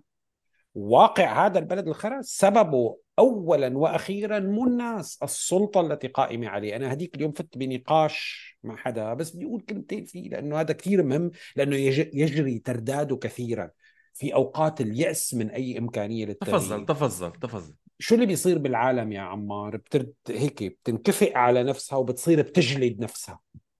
بدها تفسر ليش وضعها خرا. طيب إذا أنا مالي قدران اغير هاي السلطات بشيل السلطات مع جنب. أنا شو شو اللي عم بعمله بحالي؟ قديشني أنا سيء؟ العمى قديشني سيء؟ نحن شعب سيء نحن شعب عاطل نحن لو ما لنا عرصات ما كان طلع هيك كذا إلى آخره. وأقول في ذلك كل شعوب الأرض فيها مشاكل دينية. إذا نحن عنا طائفية الله يخليك الله يخليك. رح لي على أيرلندا وشوف لي الكاثوليك والبروتستانت شو أوضاع علاقاتهم. ببلد صناعي متقدم أيرلندا اليوم جزء من أيرلندا هو مركز لجوجل. يعني هي قمة التطور التقني وال وال والهذا. المصارف صناعة المصارف وصناعة المحتوى هن هن أسلوبهم بالتعامل مع مع التاكسز وال... يعني هن في تعامل الاقتصاد الإيرلندي بذكاء مع هي بس هو إيه, إيه. النقطة إنه إنه بمجتمع حديث نوعا ما قاعد بقارة تعتبر إنها قطعت شوط بهذا المجال عندهم إشكالية أخي ما بدها. فرنسا. إلى تاريخ اللحظة عم على فكرة ليست فكرة. قديمة عم بحكي عم بحكي داخلية بين مكونات الشعب الأيرلندي نفسه. المشكلة القائمة هي مشكلة سياسية بلبوس طائفي. بتشبه على فكرة إشكالية الشيعة سني مثلا بين بين تماما. هي تماما مثل هيك. هي تماما مثل هيك. تمام؟ تماما هيك. طب هن بمصاف الدول المتقدمة والمتطورة ونحن بالأكل خراء اذا المشكلة الطائفية مو هي السبب. م. المشكلة الحقيقية هي مشكلتنا في إنتاج مؤسسات فاعلة بيروقراطية حديثة تسمى الدول. نحن مفهوم الدولة الحديثة لساته حديثة علينا وما قدرنا نعمل هذا الموضوع. التوترات الطائفية بقلب المجتمعات ممكن أن تستمر ولكن تحكم بطريقة أقل إشكالية من اللي موجودة عندنا. التنوع الإثني والطائفي ممكن إدارته بطريقة أقل سوءا من هذا هذا بحاجة لسلطة واعية مجموعة من المؤسسات المتفق عليها والنظم التي لا يخرج عنها. نحن اليوم بصراع لنصل لهي. هذا الحقيقة تبعنا. اليوم نحن في سوريا مشكلتنا الحقيقية الأساسية مو مشكلة مجتمعية. عندنا مشاكل مجتمعية وبدها بدنا لا بالصرامة عليها. هذا لا يعني إنه هي المشاكل هي سبب مشكلة الدولة. الدولة هي سبب استفحال هذه المشاكل. ثمة من استولى على بدايات الجنينية لمؤسسة الدولة أفسدها واستخدمها للهيمنة على المجتمع وتفسيخ عرى هذا المجتمع للقضاء على أي إمكانية أنه هذا المجتمع يجتمع مع بعضه ويرجع يقول تعرف شو نحن بدنا نرجع نستولي على الدولة. روح أنت بدنا نجي نحن نبني دولة حديثة معاصرة تشبهنا. لا يمكن اليوم القول بأنه المجتمع هو سبب إفراز هذه السلطة. صح حافظ الأسد بس هو, شو شو النقاش يعني أنا سوري اللي اللي أنا ضيعتني أنت يعني هو هو شو النقاش اللي كان داير أنت عم تعلق عليه الناس اللي قالت لك شو قالوا لها؟ إنه لومنا نحن كسوريين وسوريات لمصيرنا اللي نحن فيه إيه؟ تمام؟ لا بس لسه بس لسه. يعني عن بس يعني هلأ أنا بعرف إنه في هذا النقاش دائر إيه. وأنا بعرف أساسا إنه هو واحد من أكثر النقاشات يعني واحد من أكثر ال arguments شعبية يعني و و و آه، يعني popular هذا هذا الحكي كثير والناس كثير بتحب تسمعه. أنا ما بعرف ليش ما بتحب تسمع يعني في واحد بيحب يطلع بالمراية ويقول أنا حمار أنا حمار أنا حمار. ما بعرف ليش بنعمل هالقصة بحالنا. بس يعني أنا بحب دائما أقول للعالم إنه طيب أخي أنت كإنسان عايش بمجتمع المجتمع تبعك اوريدي أصلا في مليون مشكله ماشي؟ يعني ما قطع أشواط لقدام لأنه انمنع عنه يقطع. طيب إذا المدارس تبعك مسممة الإعلام كلياته اللي بيوصلك مسمم. إذا إذا إذا إذا إذا. طب أنت منين بدك تتطور؟ ومو مسمح لك لا تسافر ولا تخالط ولا تعمل. بالثمانينات بسوريا كان ممنوع السفر. كان السفر ممنوع. طيب شلون معناتها؟ طب يعني الناس اللي بيلوموا إنه بيلوموا ال... بيلوموا الشعوب. يعني أنت أنت عم بتلوم الشعوب على شو؟ طب يا أخي لمت الشعوب. طب قامت الشعوب. شو صار يعني؟ الشعوب ليه قامت؟ شو بدها تعمل؟ شو بدها تعمل؟ ما نزلوا فيها بال بال مو مو بس إنه حجزوا العالم وحطوها بالسجون، نزلوا بالعالم بالبراميل وبالصواريخ فشو بدك تحكي يعني؟ يعني هاي ال argument ما بفهم إيش؟ تمام so so تمام مليون بالمية الفكرة هي إنه اليوم نحن في في في في سوريا والمنطقة بهذا الإطار نحن في صراع فظيع للبقاء ثم التجميع القوة لحتى نبني دول بتشبهنا. هذا الصراع عم بيقوم بإطار الألعاب اللي أرجوك ما نبني دول بتشبهنا أرجوك. أرجوك ما يعني نبني دول مو أنت وأنا الله يخليك. اي صح. فعلا. لا لا والله عم بحكي عن بلا لكم يعني إن شاء الله ولا مو لا. مو هدول هن ال models بنوب. بعدين الصراحة بعدين الصراحة. يعني لا حتى حتى نحن أخي ما بدنا نبني دول بتشبهنا. بدنا بدنا نبني دول تساعدنا إنه نتطور نتحسن ونطلع على خرانا يعني إيه. actually الأنظمة اللي حكمت هالمنطقة كلياتها كانت عم بس عم عم تكرج يعني عم تكرج لورا. هلأ نحن تعليقا بس على أنت عفوا إيه، خلصت الارجيومنت آه، تبعك ولا بدك تقول شيء؟ إيه، أنا راح أصحح مزبوط اللي عم تقوله. بتشبه أفضل ما فينا أو أقل سوءا. هيك أحسن. حلوة منك يعني بس على صغر سنك. إيه كمل. إيه, إيه. فهذا الشيء عم يحصل نحن بقلب هذا المجتمع اللي هيك وضعه هي السلطة اللي قائمة عليه. هذا الوضع العالمي اللي نحن عم بيشوف هالقصص هي وما له مصلحة يحسن لنا أمورنا أو يسمح لنا إنه نحن ننهض. إيه بيقول لك شو بده ما له متآمر علينا. لا شو بده يعني. بفكر بمنطق الابن اللي مو من صلبك كل ما جن افرح له. عم تستغل انت وضع مثل ما هو عم تاخذ مصلحتك فيه. الصين بنهاية المطاف بدها تزرع هي الراية بقلب هي المنطقة بقلب هي القرنة فقط لأنه أمريكا زارعة آه، راية. وما عندها اهتمام أكثر من هيك. لا عندها اهتمام تضعفك أكثر ولا عندها اهتمام إنها تقويك أكثر هن شايفين وضعك مثل هذا بيحطوا العلم تبعهم وخريانين عليك. زاد الوضع سوءا قديش بكلفهم؟ ما بكلفهم. خلي خلي يزيد الوضع سوءا بيضل على ما هو عليه. وهن بيستفيدوا يضل الوضع على ما هو عليه. انت عم تحترق ويلتاك أختك ما بيهمهم. إيه طبعا طبعا ما بيهمهم. ومرة ثانية بنرجع بنقول إنه هو بالوقت الحالي هو بس كل هالقصة مثل ما أنت قلت. هي بدنا نضرب هالطينة بهالحين. إيه بهالحيط. إذا ما لزقت بتعلم. بس غير هيك ما في. الناس كلياتها بتعرف. بعدين خلينا نطلع أكثر على خلينا نرجع مرة ثانية نفكر ب النظام مثل نظام بشار الأسد. ما تفكروا إنه الناس كلياتهم اللي عم يتعاملوا مع نظام بشار الأسد ومن ضمنهم إيران ومن ضمنهم روسيا إنهم مساطيل ومجانين وما لهم شايفين إنه هذا الزلمة ما له ديمومة يعني ما في لونجيفيتي ما في استمرارية. من الواضح إنه ما في استمرارية. ومن الواضح إنهم بيعرفوا إنه لا يستمر بشار الأسد بالوقت الحالي إلا إذا استمر هذا الوضع القلق. يعني هذا الوضع القلق اللي كل كل الناس عم بتقول إنه شو ما كذا شو بشار الأسد بأي نوع من أنواع الحلول هلأ اليوم اللي بتجي على المنطقة؟ إذا بده على سوريا ها. إذا فعلا بده بده يدخلوا ناس بنية حقيقية للحل. على أرض الواقع اليوم وبدون تغيير سياسي حقيقي فعلا تغيير حقيقي بالسلطة لا يمكن. لا يمكن يصير إصلاح. لا يمكن يصير أي شيء. لأنه وجود هذا النظام متوائم توأمة أصلا مع كل الفساد ومع كل الخراب ومع كل التخبيص اللي موجود. بالتالي إذا كانوا هدول الناس اللي بدهم يفوتوا حتى اللي بدهم يعيدوا الإعمار سواء كانوا الصين ولا كانوا روسيا ولا كانوا مدري مين ما في مجال. ولسه الأمور تشربكت أكثر باكثر لأنه هلأ في إيدين صار إلها في إلها معها مسوغات قانونية بإنها تكون حاطة إيدها. يعني عندك إيران ما عاد أنت بدك تتعامل مع الأسد وعصابته مع اسماء وإيديها ورجليها ورامي مخلوف وشو بعرفني؟ يعني عم بحكي أسماء هيك. لا هلأ بدك تتعامل مع المغ... القاني المغفور له المغفور له المغفور له إيه. بدك تتعامل مع القاني وبدك تتعامل ما بعرف مع مين بدك تتعامل مع الناس اللي آخذين عقود الفوسفات لآخر ما بدري مين الناس اللي لهطوا الساحل كله على بعضه الناس اللي لهطت أجمل المناطق اللي ممكن تصير قبله سياحيه اللي هي الغابات اللي عم تنحرق لتنعطى لروسيا. كل هدول الشغلات فهو ما عاد لا عاد يمكن. وأنا إذا بدي أعلق تعليق بس كتير بسيط على موضوع الصين.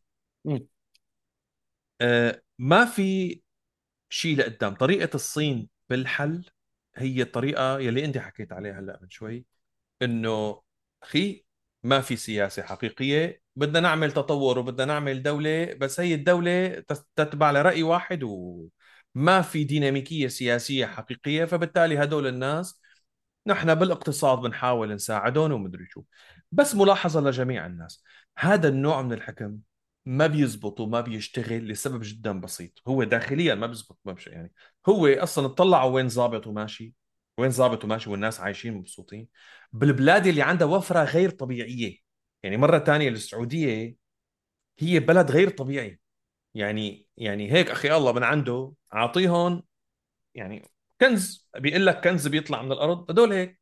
هدول الناس عندهم فائض مرعب ويتراكم صار له هلأ شي 100 سنة. فهن وضعهم غير طبيعي. إيه بيقدر هذا الزلمة يمسك هيك ويمسك مثل ما بيقولوا فروش فروش القماش تبعك ومد معلم. مو سائل أنت. يلا روح روحوا يا شباب. هلأ الصين المواطن الصيني صراحة غير سعيد. المواطن الصيني يعاني اقتصاديا. نفس الحكي مثلا موجود بروسيا لما كان عم يمشي الأمور بهاي المواطن الروسي غير سعيد. الخ حتى البلاد يلي تسعى بإيديها ورجليها إنهم يعيشوا نفس التجربة منها السعوديه منها الامارات من شو ما بيقبلوا انهم هن الصين تعاملوا بنفس الطريقة لأنه الصين بتقول له كلوا خرا وخذوا بس من عندي لأنه الصين بدها الرأي تبعهم بس انهم يمشي طريقتهم هي نفسها هي اللي تمشي. فما راح يمشي الحال وما ما حتستمر هي القصة. اللي أنا بحسه إنه آه أنا بكل هالمعادلة حقيقة بزعل على الناس اللي عايشين بسوريا. برجع مرة ثانية الله يعين هدول الناس اللي عايشين بسوريا. ليش الله يعينهم؟ لساتهم اللي قاعدين بسوريا. الله يعينهم لأنه الوضع الحالي سيء جدا. أه البلد مفككه البلد كل قرنة فيها قوة أمر واقع ولما بقول قوة أمر واقع أنا ما بستثني بشار الأسد. بشار الأسد اليوم قوة أمر ميليشيا. واقع. ميليشيا مو أكثر من هيك. فوق الحكي كلياته هدول الناس اللي قاعدين بدهم يتحملوا هالجعير الإعلامي والتطبيل الغليظ. مثل تتذكر لما كانوا يجبرونا ننزل نعمل مظاهرات ومظاهرات مسيرات تأييدية وإعادة انتخاب و... والبيعة الأولى والبيعة الثانية والبيعة إن شاء الله بينباع ما, بي... ما بيلتقى مين يشتري. نفس القصة يا حرام قاعدين فوق هذا الحكي كله هذا يلي بيقهر هذا اللي بدي أقوله هو هذا اللي بيقهر. هو الناس اللي قاعدين بهالوضع اللي جدا سيء وكل مرة بيسمعوا بيتأملوا. والله الدول العربية فتحت البواب وحنرجع خلص. نحن على الجامعة العربية. خلصت. خلص. خلصت خلصت وفشلت بكرة إن شاء الله بكرة إن شاء الله. يعني الإنسان اللي قاعد مقهور. خليني أحكي لكم بتعلق الإنسان- بحبال الهواء بيتعلق بحبال الهواء والبني آدم اللي قاعد فت... تخيلوا بالله لو سمحتوا تخيلوا مساجين. 50 مسجون قاعدين بالسجن. والأوضة بتسع 10 أشخاص. تمام؟ طبعا. وصار لهم قاعدين بهالسجن شي 50 سنة. جزء من تحسن الوضع إنه يموتوا لهم 10 سجناء يا جماعة. عشان يصير في مساحة لل... يعني يعني يعني الناس بتصير بتقول إيه خرايا على الثورة وخرايا على الدنيا وخرايا على الامه كل أخي بس نحن نرجع شوي نعيش نترمق بس تكي. وأنا ما بلوم الناس إذا قالت هذا الكلام. بس المؤسف واللي بيزعل إنه هن يا حرامه بيلحقوا هذا الوهم. لحقوه هلأ وقت الجامعة العربية. وهلأ بدهم يلحقوه هلأ مشان وقت الصين.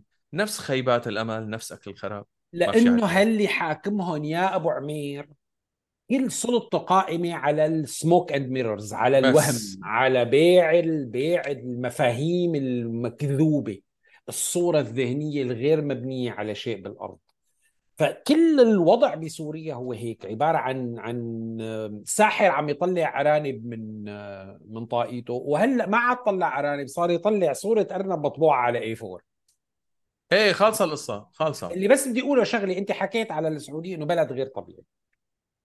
أنا حابب دقق على هذا الموضوع. دقق. أعتقد أن السعودية بلد جدا طبيعي في ظرف غير طبيعي استثنائي. وهذا شيء اجين عندي أسباب. أنت بتعرف للاختلاف مع إم بي إس لبكرة الصبح. هو أنا بعرف إنك أنت وياه بالشدة ما بتتفق. ما بنتفق. يعني أنا دائما عرفت كيف دائما هو بيزت لي جويزة م- 13 بي- عرفت بي-؟ بي- إيه، بيفرشني على الختيار. عرفت كيف؟ يا ما أكلين ختيار كبه يا أبو حميد لك ان شاء الله فهم عد الورق ما ما خلص انسى. عبس. no هلا نحكي المزبوط. اليوم عم نحكي القيادة السعودية نفسها تقول ذلك. هن هن بيقولوا كثير شغلات وهلا بدنا نحكي بالقصة ومو دائما بنؤمن باللي بيقولوا. ولكن في هذه المقولة fact غالبا ما بنؤمن باللي بيقولوا. إيه اسمع آه عفوا كمل.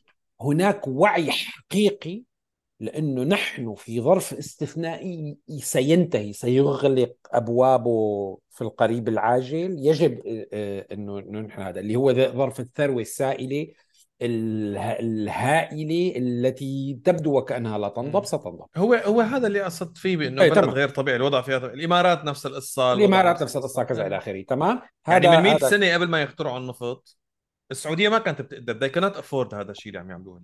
إيه كمل إيه. بس هي تدقيق على فكرة إنه هو بلد جدا اعتيادي ومو بس اعتيادي.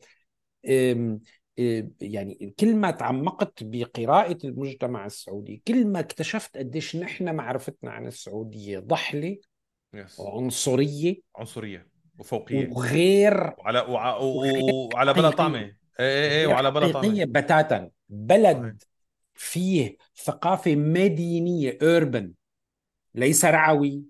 ليس بدوي ما لهن عجمال مثل ما نحن بنفكر من زمان مو اليوم ومبارح منذ بداية نشأة الدولة السعودية. هناك حضارة وثقافة مدينية طبقات اجتماعية آه، آه، تجربة سياسية تجربة اقتصادية إلى آخره كثير معقدة وبتشبه اللي قائمة ببلاد الشام بل في بعض بعض الأمور تتفوق. تتفوق تتفوق. يعني يعني بس أعتقد إنه الناس الفينيقية عرفت كيف؟ مفكرين حالنا إنه نحن اخترعنا الحرف يابا وهذا أو- الإحساس هذا الإحساس كاس على فكرة. أطول سندويشة فلافل. أيوه اكبر صحن مسبحة. بس هو نحن على فكرة هو هذا الإحساس مو بس من عنا. حتى بمصر عندهم نفس النظرة. وهلأ نحن حنحكي عن ال- يعني طالما دخلنا بموضوع السعودية حنحكي عن المقابلة اللي صارت على فوكس نيوز عن مع آه، محمد بن سلمان. آه، اجى مذيع من فوكس نيوز ما بعرف شو اسمه ما انتبهت. المهم وقابلوا لمحمد بن سلمان. المقابلة كانت مدتها شيء 30 بريت بير أظن اسمه. ما بعرف. يمكن. والله ما انتبهت. يعني مدتها شي نص ساعة. أنا برأيي إنه إيه، يعني مهمة هي المقابلة لأنه حكت كثير عن هاي الأمور. بس رجعة على قصة إن بهي المقابلة وكمان في كمان مقابلة تانية شفتها لتركي آل شيخ اللي هو وزير الإعلام أو هو ال ال هو اللي مسؤول عن السعودية للتر... للترفيه أظني اسمها؟ I think هو صار الوزير. في صار واحد وزير okay. رئيس أوكي. اعتقد أعتقد لأنه لما كنت الم... أنا كنت هيك مفكر بالمقابلة بس بالمقابلة بيقول أنا وزير. بيكون عم يقول شغلة بيقول إنه أنا وزير وهو قاعد جنبه بالمقابلة واحد عم بيقول إنه هو رئيس هيئه رئيس الهيئة. فمع أنا يمكن فايت بالحيط ما بعرف. هيك مم. فهمت بس أنا قبل المقابلة اللي أنا شفتها اليوم قبل المقابلة كنت مفكره إنه هو رئيس هيئة الترفيه. بس انيويز ال... ال... هذا الشيء اللي نحن بدنا نقوله إنه نحن أعتقد النظرة هي الفوقية تبعنا. تنسى نحن بننسى. لا هو مستشار في الديوان الملكي بمرتبة وزير. بمرتبة وزير. تمام. ورئيس إدارة الهيئة العامة للترفيه. لا يزال. ها ها تمام. المهم إنه نحن بننسى يا جماعة الخير إنه منطقة نجد منطقة عفوا الحجاز هي المنطقة اللي فيها مكة والمدينة. وهي المناطق كانوا يجوها الناس من كل الكرة الأرضية تقريبا. وين في مسلمين بهالكرة الأرضية؟ كانوا هدول الناس يجوا. هذا التبادل هذا ال هذا ال هذا ال دمشق على فكرة هي دمشق لأنه فيها هذا الشيء من آلاف السنين. حلب هي حلب وهي العراقة اللي فيها والثقافة لأنه فيها شيء من آلاف السنين. مكة فيها نفس الكلام. كمان من آلاف السنين. فبدنا بدنا شوي ننزل عن ال... عن ال... عن ال... عن ال... ال- الجمل تبعنا آه، و- و- ونستوعب إنه لا الناس مو مثل هي النظرة بشعة كثير بش بشعه الفوقيه تحديدا مكة تحديدا دمشق. حتى نحط الأمور بنصابها. كانت مدينة مركزية بالمعنى الذي يعني وجود سلطة تنبع من دمشق وتحكم ما حولها. مرة واحدة بالتاريخ لمدة 88 سنة فقط لا غير. هذا مدى إمكانية دمشق على حكم من حولها أن تكون مستقلة كفاية وقادرة عندها هيمنة على ما حواليها فقط أثناء المرحلة الأموية التي دامت 88 عاما. اعتبارا منذ ذلك منذ ذلك الحين تحولت دمشق إلى مدينة كبرى لكنها ليست عاصمة مدينة طرفية. يعني كيف اليوم بسوريا دمشق هي العاصمة وتعتبر دير الزور اللي هي مدينة محترمة ومعتبرة أو الرقة مدينة محترمة ومعتبرة أو بس حتى تعتبر حلب اللي هي تعتبر مدينة مدينة طرفية. تعتبر مدينة طرفية بالقياس إلى دمشق. هذا لا يعني إنه هي المدن المحترمة والمعتبرة أقل قيمة أو كذا بس بمعنى السلطة السياسية وأين مركز القرار؟ دمشق كانت مركز القرار مرة واحدة فقط في التاريخ الطويل اللي مرق 10000 على هاي المنطقة. لا عم بحكي على كانت ب- ب- ب- قبل هيك بلحظات ما معينة بس لما مالك صغرى. عم بحكي اعتبارا من 1500 سنة لليوم اللي هو مدة طويلة آه، تاريخيا. دمشق لم تكن مركزا حقيقيا حاكما للمحيط إلا مرة و88 سنة اللي هن يعني بال 1500 سنة لا يذكر. واحد واحد على 16 يعني هو لا مكة شيء. مقابل مكة بالمقابل كانت على صعيد يمكن ليس سياسي ولكن على صعيد ديني اللي هو أهم بكثير من أي اعتبار ثاني وبالتالي تجاري.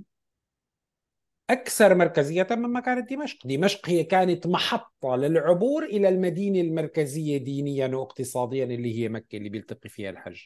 يعني اكتسبت أهميتها خلال الفترة الماضية كمحطة على هذا الطريق. وتوقفت عن ذلك حتى اعتبارا من نهاية القرن التاسع عشر منتصف القرن التاسع عشر حينما انفتحت قناة السويس قام بطل الكرفان تريد عن طريق إيران يصل إلها صاروا الحجيج يعبروا عن طريق قناة السويس ويتجاوزوا كل دمشق.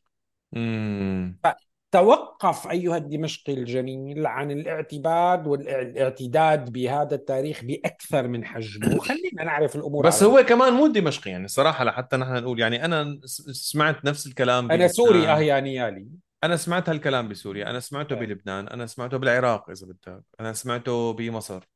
يعني في نوع من أنواع الترفع الحقيقة نحن أنا اليوم يعني خليني أحكي لكم شغلة بس لتعرفوا قديش نحن مخطئين. لأي درجة نحن مخطئين. نحن ما عم نحكي عن ناس بلشت تتعلم برا من عشر سنين. نحن ما عم نحكي عن ناس بلشت تبعت اولادها ليدرسوا برا من 20 سنة. أو يكتسبوا خبرات بإنهم يجيبوا consultants ومستشارين من 30 سنة. شفتوا لوين عم بصل؟ 10 20 30 أنا جوز عمتي أنا جوز عمتي سعودي. جماعة من الحجاز. جوز عمتي معه دكتوراه بالكيمياء. دكتوراه بالكيمياء. نعم. تمام؟ حاصل عليها يا بأوائل سبعينيات القرن الماضي يا بأواخر الستينات. نعم.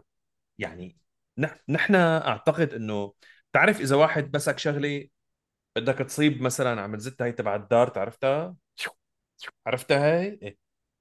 أنت مو بس مثلا بعدت عن البولز آي ما صبتها نحن بهي القصة بتقدير الفارق الثقافي بيننا وبين السعوديين. هدفناها بالاتجاه المعاكس. نحن مالنا بنوب صايبين. إيه. نحن مالنا صايبين بنوب الجماعه في. اجيال وأجيال وأجيال من الناس متعلمين دارسين. هذا هلا. انتبه. مم. الفكرة هي الفكرة هي اليوم كمان اللي عم يحكيه عمار واللي هو مصيب جدا. وأنا موافق عليه. ليس إشارة إلى أنه هن الأعلون ونحن الأسفل لا لا لا, لا. ولا ولا هو محاولة لدغدغة أو تعظيم المجتمع السعودي اللي فيه إشكالات السعوديين أول الناس اللي بيحكوا فيها. ولكن إذا كان لديك يا أخي أنا اليوم عندي خصومة مع جزء من مشروع محمد بن سلمان. عم بحكي سياسيا أجد إنه جزء من مشروع محمد بن سلمان خصمي سياسيا. لكن أقل واجباتي تجاه هيك خصم خصم مو عدو خصم يعني أنا أرى الأمور بطريقة مختلفة عنه وهذا حق. هذه الخصومة أقل مدعاة هي احترام الخصم.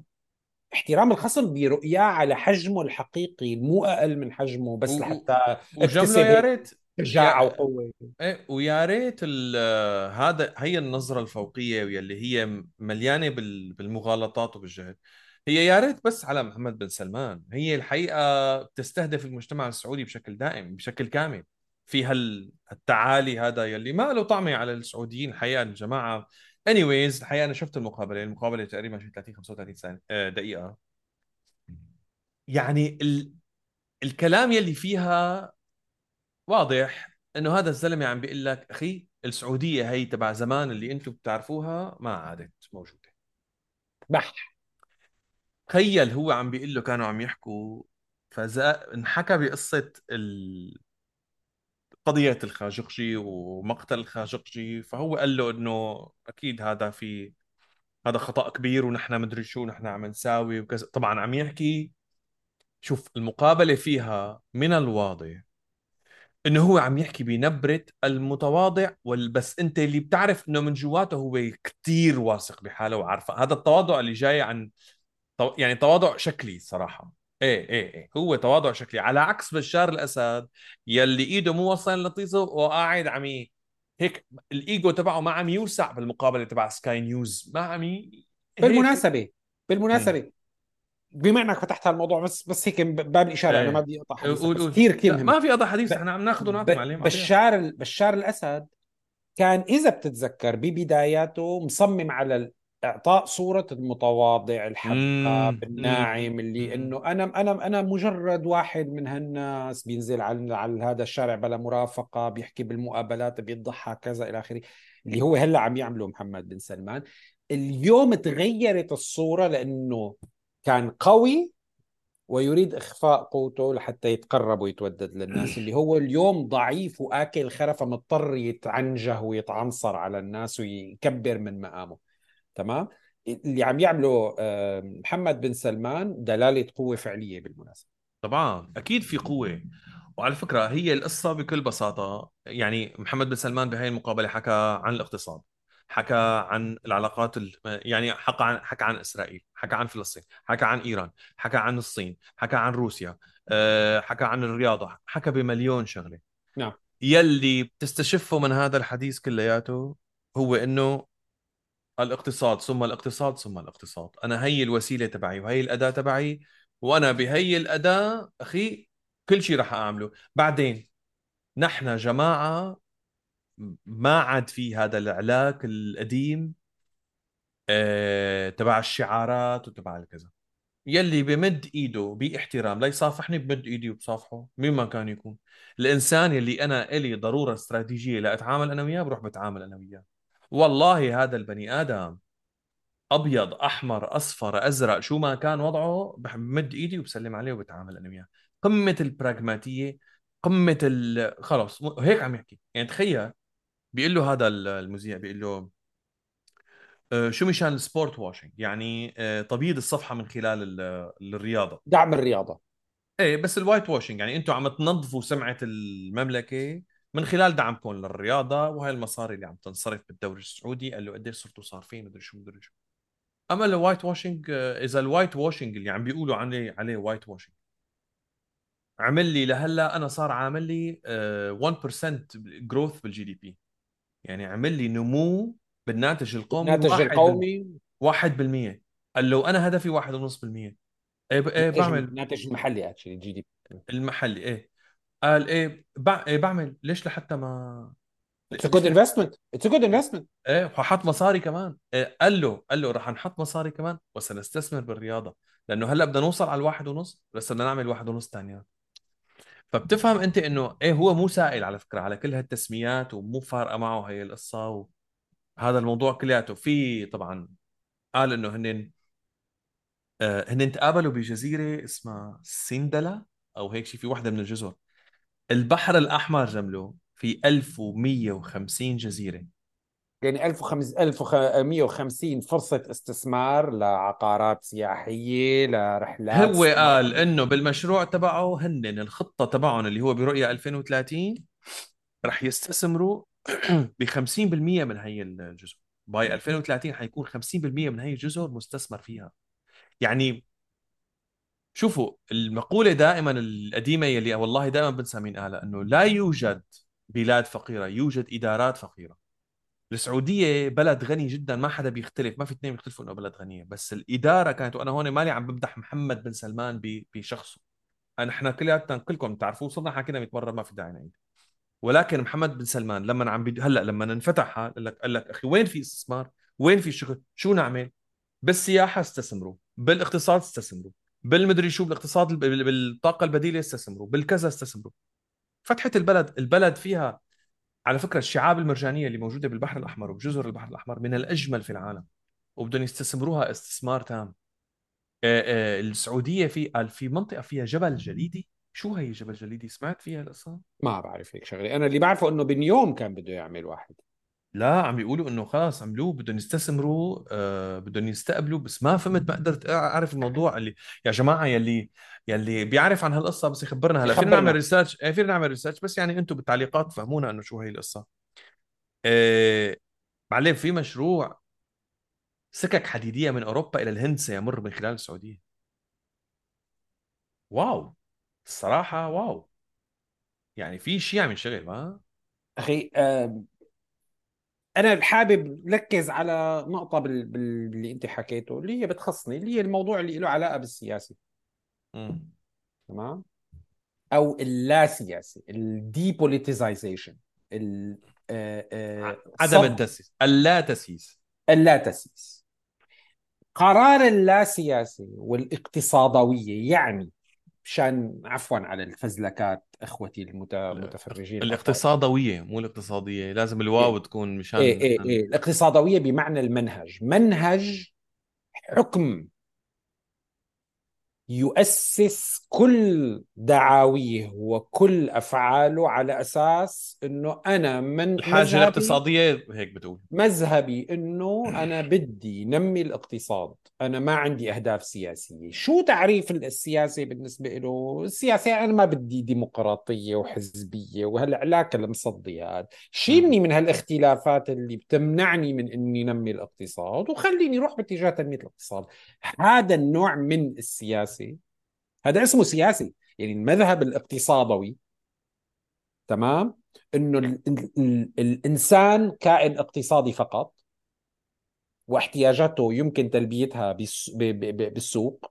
لا يوجد عنده احتياج غير شو بده؟ ياكل يشرب يلبس آه، يلبس آه، براندات آه، يقدر يسوح وينوح. غير هيك ما عنده احتياجات. كل احتياجات الإنسان قادر إشباعها بالسياسة بال- بالاقتصاد. حاجة الدولة لأي شيء نابعة من القيمة الاقتصادية وأفعال الدولة دائما تذهب نحو خلق القيمة الاقتصادية فقط لا غير ما عندها أهداف تانية. كويس؟ وبالتالي قتل السياسي ضرورة للنهوض الاقتصادي. أي أيوه. الاستبداد هو النظام الوحيد المثالي لقيام اقتصاد حر جيد ينتج القيمة للهذا يرفع من مستوى الأفراد وي- وي- ويمنح الرخاء ويضخه مم. المثال على ذلك في منطقتنا الجميلة مين؟ محمد بن دبي. سلمان محمد بن ومحمد. بن زايد وقبل منه محمد بن راشد صراحة في تصميم على خلق صورة ذهنية دائمة بأنه نحن الأفضل والأحدث والأ- والأطور والكذا وإلى آخره. ولذلك دبي بتضخ مصاري كتير لتجذب انفلونسرز ليطلعوا قصص عن قديش دبي عظيمة. أنا مثلا اليوم بكندا. ما بعرف إذا أنت بهولندا عم يصلك هذا الشيء أبو عمير. أنا على الإنستغرام stories لما بعمل flip flip flip flip بيطلع لي suggestions paid غالبا. كويس. كنديين تاركين كندا ورايحين على دبي وعم بيقولوا why I left كندا وبيعمل مقارنات كاريكاتورية تسطيحية عن إنه الشوارع بكندا بينما الشوارع بهذا. أنا قاعد على بس. بيأثر الحكي بيشتغل يعني هذا بيأثر. آه. بك- بكثير من العالم. أنا ما عم أقول إنه غير مؤثر بالعالم. لا لا ما هيك عم أكد على كلامك. كمل. تمام. هذا الكلام هذا الكلام وراه سياسة دولة وراه مكتب إعلامي بقلب وزارة معينة ب- بدبي بال... بالنظام الاتحادي الفيدرالي الإماراتي. عم يبعت ويضخ مصاري لناس influencers هن عم يعملوا careers مم. هو عم يعمل صورة ذهنية بتأكد على أنه نحن حكم رشيد جيد استبدادي. okay مثل ما بدك بس نحن عوض الاستبداد ليك الحريات اللي- even not even أنا أنا بحس حتى ال narrative يعني يعني هذا السياق اللي هن بيحكوا فيه حقيقة هي السردية تبعهم. أصلا لا تتفر لا تتطرق أص... ما بيحكوا أصلا بيش بالسياسة. إيه بي... دغري دغري هو بيقول لك أنت شو بدك؟ هو بيورجي بيورجي لك بيورجيك الح... الحلم إنه الحلم ما له بحاجة يكون أصلا في سياسه خلص أنت عايش عم بتسوق. سيارة بتفلج كراسي جلد على العكس. by omission by omission يعني بعدم ذكر السياسة it's telling you fuck إنه politics. exactly هذا هو. Who needs politics? مية all you need بده. all you need is حاكم راشد ظريف حباب بعدين. استبداد does not have to be bad. يعني فيك تكون مستبد وحباب وتحكي بصوت ناعم وتتذكر فلان بهدية وتنزل تحكي تحط إيدك على رأس ولد صغير. آه هذيك اليوم حاطين صورة لل... في فيديو طلع محمد بن سلمان رايح على احتفالات العيد الوطني للسعودية. ولد طالب منه مرسيدس. قام قال له خدها إلك هي المرسيدس عطاه إياها. عرفت كيف؟ إنه أنت حباب ومستجيب وبالعكس. لما بيكون عندك جهة واحدة تروح تشكيلها وتحكي معها وهي جهة ظريفة شاب منطلق حباب بيحكي لغات بي... ناعم آه هيك هيك بدهم يفهموك إنه رواق هو قاسي وقت اللي تعصى هو الموانع تبعه واضحة لا تحكي بالسياسة. يا لطيف وأنا شو- بدبر لك اللي بدك يا, يا لطيف يا جبلة شو بتشبه هي السلطة؟ شو بتشبه آه، يعني فكرة وصورة الأب بمنطقتنا؟ هي يعني إنه شو- إيه يعني إنه هو حنون وحباب بس لا تعصبه. كل شيء إلا غضب الوالدين. طوعه. إيه لا يعني تغضبه. غضب ال- غضب الأب من غضب الرب. ابدا. وهذا أبوك الكبير أبو العيلة كلياتها. حدا والله نحن بس... نحن بسوريا كان كان مو أبونا الكبير كان هو الأب القائد. يعني كان الأب القائد وال... اللي إن شاء الله بي... اللي فايت فوته بيقودوه. إيه. إيه. تمام؟ فاليوم اليوم هي الصورة اسمها الاقتصادوية. اقتصادوية نيوليبرالية يعني قائمة على تحفيز البني آدم اقتصاديا فقط. أنت كائن اقتصادي رغباتك وحاجاتك هي بالمطلق رغبات وحاجات اقتصادية. لا عندك ما عندك رغبات فوق الاقتصادية. والرغبات اللي فوق الاقتصادية شغلات بتقدر تعبيها بخالد غطاس. آه، شم كم انفلونسر بيقولوا لك مين هذا خالد غطا مين هذا خالد غطا هذا واحد لبناني هلأ ضارب ضربته عرف شلون آه، عم بيعمل فيديوهات. روح شوفه. بما إنك عم تتابع السيدة الأولى فيك تتابع خالد غطاس يعني يعني عرف شلون؟ الفكرة هي إنه آه هذا ال- ال neoliberal كتب اسمه والله بدور عليه. إيه neoliberal آه neoliberal concept تبع ال influencer خلق محتوى. إنه self development شوية أقوال لكونفوشيوس على شوية أقوال إيه ما فهمت ال... فهمت ال term. الروحية الخالية من أي نوع من أنواع ال- التفكير ال- ال- المشتبك مع مع مشاكل مع كذا إلى آخره. عالمك بينحل بإنك أنت تستهلك استهلاكوية آه، نيوليبرالية. والحاجات الروحية بتشبهها روح على الجامع بس جامع مسحوب منه السياسة واللي منك علماني وكذا وإلى آخره روحيات هيك آه، فاضية آه، عرفت كيف آه، neo neoliberal هيك new worldism new ageism عرفت كيف كذا.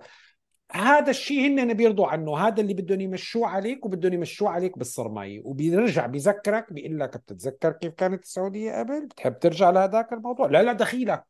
اذا خليك ماشي معي على هذا هو قال قال قال قال السعوديه ابن مقاول بيقول السعودية كانت كانت البلد غير منفتحة. هلأ انفتحت. يعني تمام. هو خلاص هو اعتبر إنه البروسيس انتهت. هي وين؟ تمام. المشكلة وين عمار؟ المشكلة هو يمكن هو ما بيقولها بس عنده الأجهزة تبعته وعنده الذباب الإلكتروني اللي كله مدفوع من من قبل طبعا قبل طبعا النظام. طبعا. تمام؟ اللي ينشر اللي يقول الشغلات المستبطنة بكلامه لأنه حابب ترجع للي كنا عليه؟ ولا بدك إيانا نقدم لقدام؟ بدك تقدم لقدام؟ بدك تعطي الفرصة لهذا لهذا القائد الشاب الكذا المشروع المدري شو كذا. هلا هل ما يفعله محمد بن سلمان في السعودية؟ برأيي أنا المتواضع وأنا غير مرء سعودي لكن السعودية قوة مهمة كثير بالمنطقة وبالتالي ما يفعل في ثقل السعودية استراتيجي واقتصادي سيؤثر سيؤثر علينا. هل ما يفعله في السعودية كله سيء؟ لا طبعا هل. لهذا هذا المشروع آثار ممكن إنها تكون جدا إيجابية للمستقبل؟ هذا صحيح. هل هو مشروع تغييري ثوري بالمعنى الحق الحقيقي للكلمة؟ نعم هو ثوري وتغييري، تغييري غير ويغير في السعودية بس بطريقه بس شلون ولوين هون بقى ال... هو بقى الاختلاف مع هذا آه، الموضوع صح. ويجوز ووجيه الاختلاف وضروري الاختلاف وهذا الاختلاف وال- والموضوع مو بس موضوع آه، أوليات سياسية عندي إياها أنا يعني أنا إيه، عندي مأدلج بشغله بدي بس آه، أتخانق معه. لا أيضا جزء منه الحقيقة أنا عم بحكي عنه. من طرفي على الأقل وبعتقد إنه أنت كمان هذا حرص على هذا المجتمع السعودي اللي نحن نرى فيه خير لهذه المنطقة ونرى فيه طاقات مهمة ونرى عن جد وحياة الله مو مجاملة يعني. أنا بعرف عم أقول لك ناس أصدقاء صاروا سعوديين وكذا إلى طبعا. طبعا طبعا طبعا. عندنا أصدقاء طبعا وناس وناس. محترمة كثير ناس بتفهم كثير يفلج. إليتس مهمة كثير ففي بهذا المجتمع طاقات حيوية مهمة كثير وممكن يكون فعلا رافع على كل هذه المنطقة أنا أنا أنا لذلك بحكي أنا بحكي عن. الشيء. تماما أنا بحكي مثلا عن الشيء اللي أنا بعرفه وداخل فيه ب... ب... ب... ب... مثل ما بيقولوا بإيدي لل... للكوع آه ال- عالم ال entertainment أو اللي بيقال عنه الترفيه. آه بالسعودية مو بس هو ينمو كنمو إنه بس أنت ماسك طن exponential مو إنه بس أنت ماسك طن مصاري وعم تكبه على العالم لا هو فعلا في مواهب حقيقية في صناع أفلام رائعين في صناع أفلام مو مثل حتى يعني حتى هن بيتجاوزوا الفكرة لأن إحنا عندنا صانعين أفلام كمان كتير جيدين. بس هنيك في صانع فيلم ويصنع فيلم تجاري جيد. يعني إحنا دائما بنقول كأنه وكانه كلمة تجاري يعني هي وصمة عار. لا لا لا بياع box office تماما. هو في- فيلم بتشوفه الترفيه اللي عم يشتغلوه يعني هديك اليوم في فيلم طلع كان طالع على نتفليكس ما بعرف إذا الشباب إذا الشباب أو في حدا شافه اسمه راس براس. أنا أوصي الناس إنه تشوفه فيلم اسمه راس براس. هو من إنتاج شركة اسمها ميركوت. ميركوت هن اللي عاملين مسامير. من يعني كتير حلو الفيلم. كتير كتير كتير حلو الفيلم. هلأ في ناس بجوز يعجبهم ما يعجبهم هذا موضوع أذواق. بس الفيلم معمول صح. أنا أعتقد إنه حقيقة حتى بمصر صعب يعملوا فيلم مثلي صراحة. بهال بهال بهالإتقان بالتأني بالاهتمام صديقي بالتفاصيل اليوم بهال vision مهرجان البحر الأحمر سيكون هو المهرجان الأول في كل المنطقة عربيا. already يعني كان already القاهرة السينمائي يتراجع بالأهمية مهرجان دمشق السينمائي العوض بسلامتك. خالص مهرجان خالص. بغداد السينمائي انتهى. ما في إيه ما في. تمام؟ اليوم الم- المهرجان السينمائي الأكبر في المنطقة هو هو يعني كائن وسيكون أكثر وأكثر خلال الخمس سنين القادمين هو مهرجان البحر الأحمر. هذا واحد. اثنين عم بحكي على المجال المجال السينمائي تحديدا مو الإنتاج الدرامي التلفزيوني الكذا إلى آخره عم بحكي السينما. big budget movies و small budget و independent وكذا إلى آخره. مم. بالمنطقة العربية اليوم أنا عم أقول لك عندي صديق بفرنسا بيشتغل بالسينما. أساسا طلع من من من قصة ال visual effects تمام؟ وبيشتغل visual effects على مستوى هائل يعني هذا الشاب. آه، اشتغل بالميتريكس الثاني والثالث. كان segment manager بالميتريكس الثاني. عم بحكي آه. بلاكي. شادي أبو إيه العيون ش- إيه. صديقي العزيز شادي. تمام؟ مم. شادي اليوم عم بيروح ويجي على السعودية بالسنة على الأقل ثلاث أربع مرات لأنه طبعا. هونيك هونيك عم يلتقى بصانعين أفلام بجهات إنتاجية عم بيحكي على مستوى حدا عم يشتغل سينما عالمية هوليوود.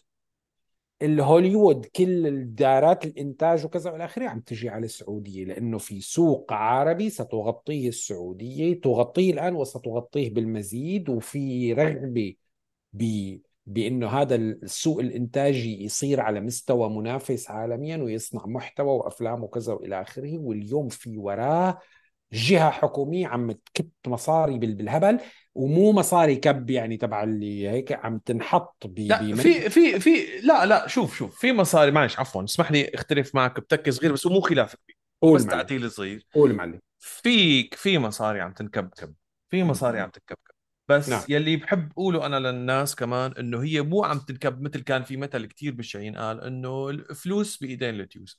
لا يا جماعة في فعلا ناس عم تشتغل شغل كتير جميل وكتير حلو.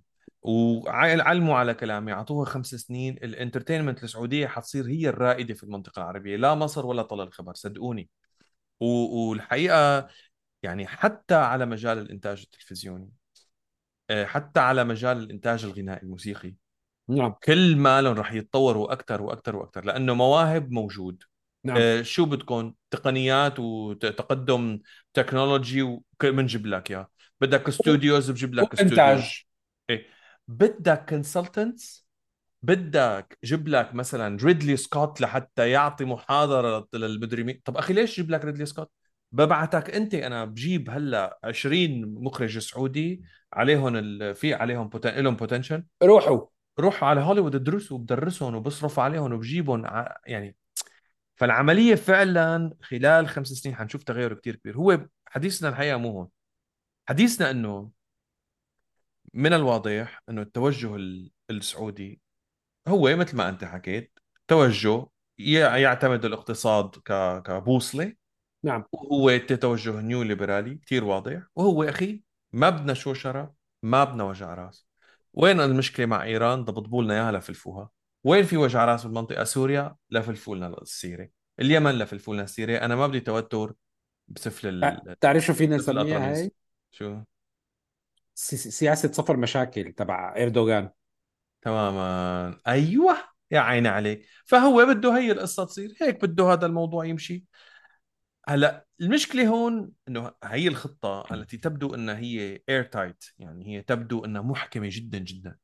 هي للأسف غير محكمة وفيها ثغرات كثير لأنه أنت بتقدر تتحكم بالأفعال يلي أنت بتعمل بس ما فيك تتحكم بأفعال الاخرين يعني هلا ليك إيران هلا من شوي حكينا عن إيران وحكينا إنه أخي ما في مجال. إيران بدها تضل تطبع بيس لأنه إيران يعني هذا النوع من الأنظمة لا يمكن أن يستمر إلا بالقلاقل والمشاكل. يعني حافظ الأسد في ناس كثير كانت تقول الموقع الاستراتيجي لسوريا وك... الثقل وهذا اللي يحسب لحافظ الأسد كسياسي. آه، ابن ستين كلب وأخو شرموطة والله لا أدرك هذه يرده الحقيقة. أيوه بس لازم نحكي. حافظ الأسد أدرك هذا الكلام. إنه أخي أنت إذا ما بتصير مشكلجي وأنت أزعر الحارة ما راح يمشي الحال وما لك ثقل. فصار يبعبس بكل شيء حواليه. وهاي القصة لا تؤاخذوني بهالكلمة من وين متعلمها؟ من جماعته بإيران يعني هو متعلمها من أصدقائه وحلفائه الكبار هن هيك بيستمروا.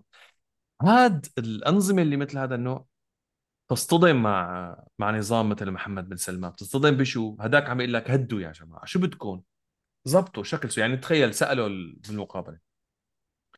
قال له أه كيف رضاك على الصفقة اللي تمت بين أمريكا وإيران للإفراج عن ال ال ال الأسرى؟ مختطفين الأسرى المختطفين المختطفين اكزاكتلي المحتجزين يلي كانوا عندهم مقابل 6 مليار دولار. محمد بن سلمان قال له إنه ما يعني اولا على فكرة 6 مليار دولار يعني مبلغ مو كبير. لدولة 6 مليار دولار مو مبلغ كبير. مبلغ بس مو مبلغ كبير. فقال محمد بن سلمان قال إنه إيه يعني هن عم يسعوا أمريكا عم تسعى لل... للفائدة لبلدها وكمان أتمنى إنه إيران تكون عم تسعى وهدول ال 6 مليار دولار يتحولوا ل مصلحة لإنعاش الاقتصاد الإيراني ولإسعاد المواطن الإيراني. نحن كمان يعني ما بهمنا إلا أنه الناس يكونوا بهي المنطقة سعيدين. إيه هي نفس الأمنية اللي يتمناها أحمد بن سلمان اللي هو مو إيراني مو إيراني. هي نفس الأمنية التي تخص الشعب الإيراني. النظام الإيراني ما بيشترك معه بهالأمنية. النظام الإيراني ما بده يحسن الاقتصاد مثل طيزه الاقتصاد الإيراني. النظام الإيراني مثل طيزه المواطن الإيراني. ونفس الشيء ينطبق على عزيزي المواطن السوري على المواطن السوري وعلى الاقتصاد السوري. وطالما هل هل هل شو بدنا نحكي عنه؟ هالإمعة. قاعد قاعد لساته فوق. الحقيقة النظام الإيراني مو أنا بخطئك بهي العملية خطئ خطئ مو هو تبع إنه اثر على المواطن الإيراني هو مو شايف المواطن الإيراني ما له أولوية لا إنه يبعثه للمواطن الإيراني صحيح. ولا إنه يعطيه شيء به... إذا بهيك اذا إذا بهيك معلش خطئني إيه.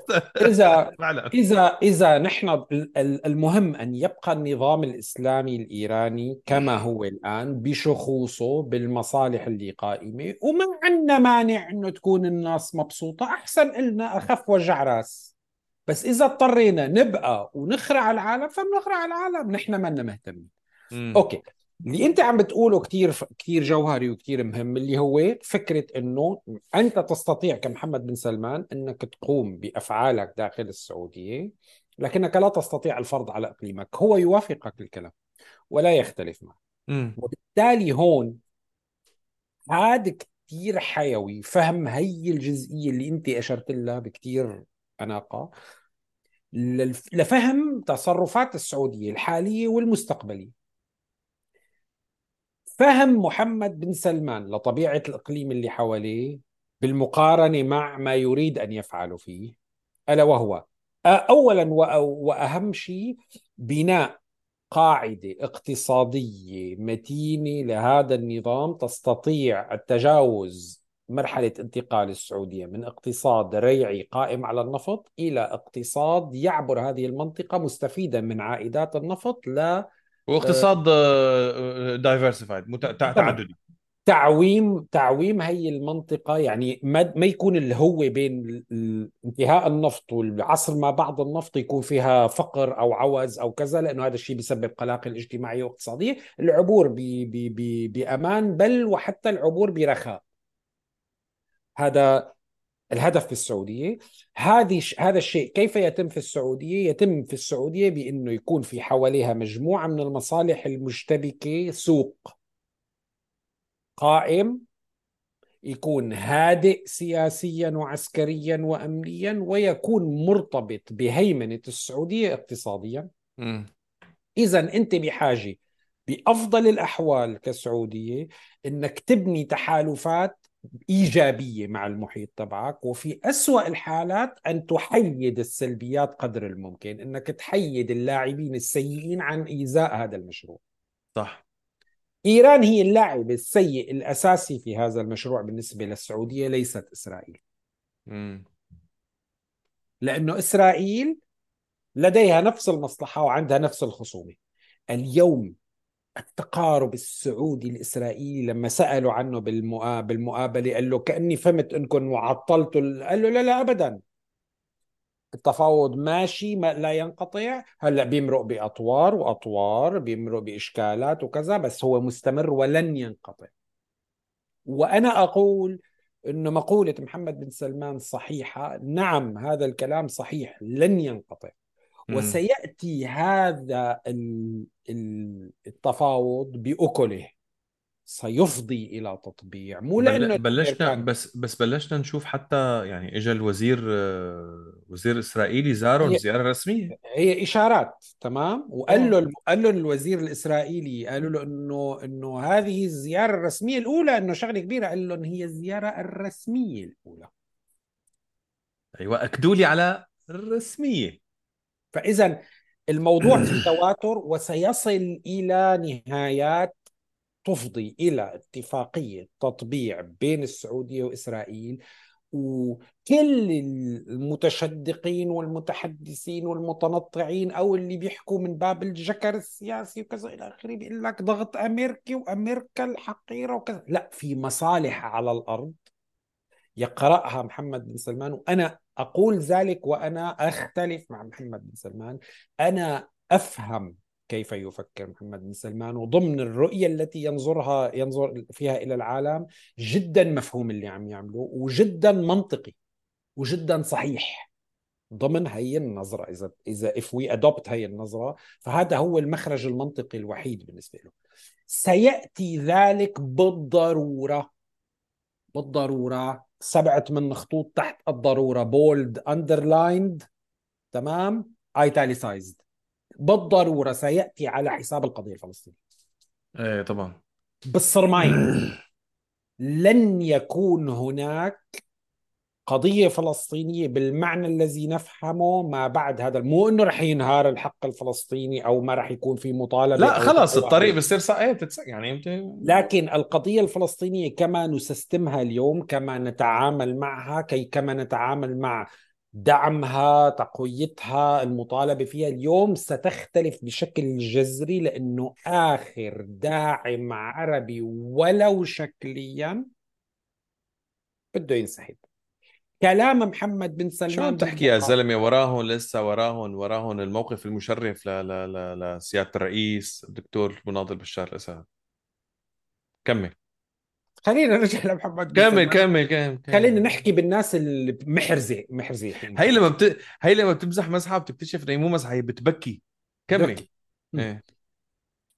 اليوم آه، محمد بن سلمان بالمقابلة صرح تقريبا نصا ما ما ما قوله إنه فليطمئن الفلسطينيون لأننا لأن السعودية ستكون حريصة في أي في أي مبادرة أو أو حل بينها وبين إسرائيل على إعطاء حياة أفضل للفلسطينيين.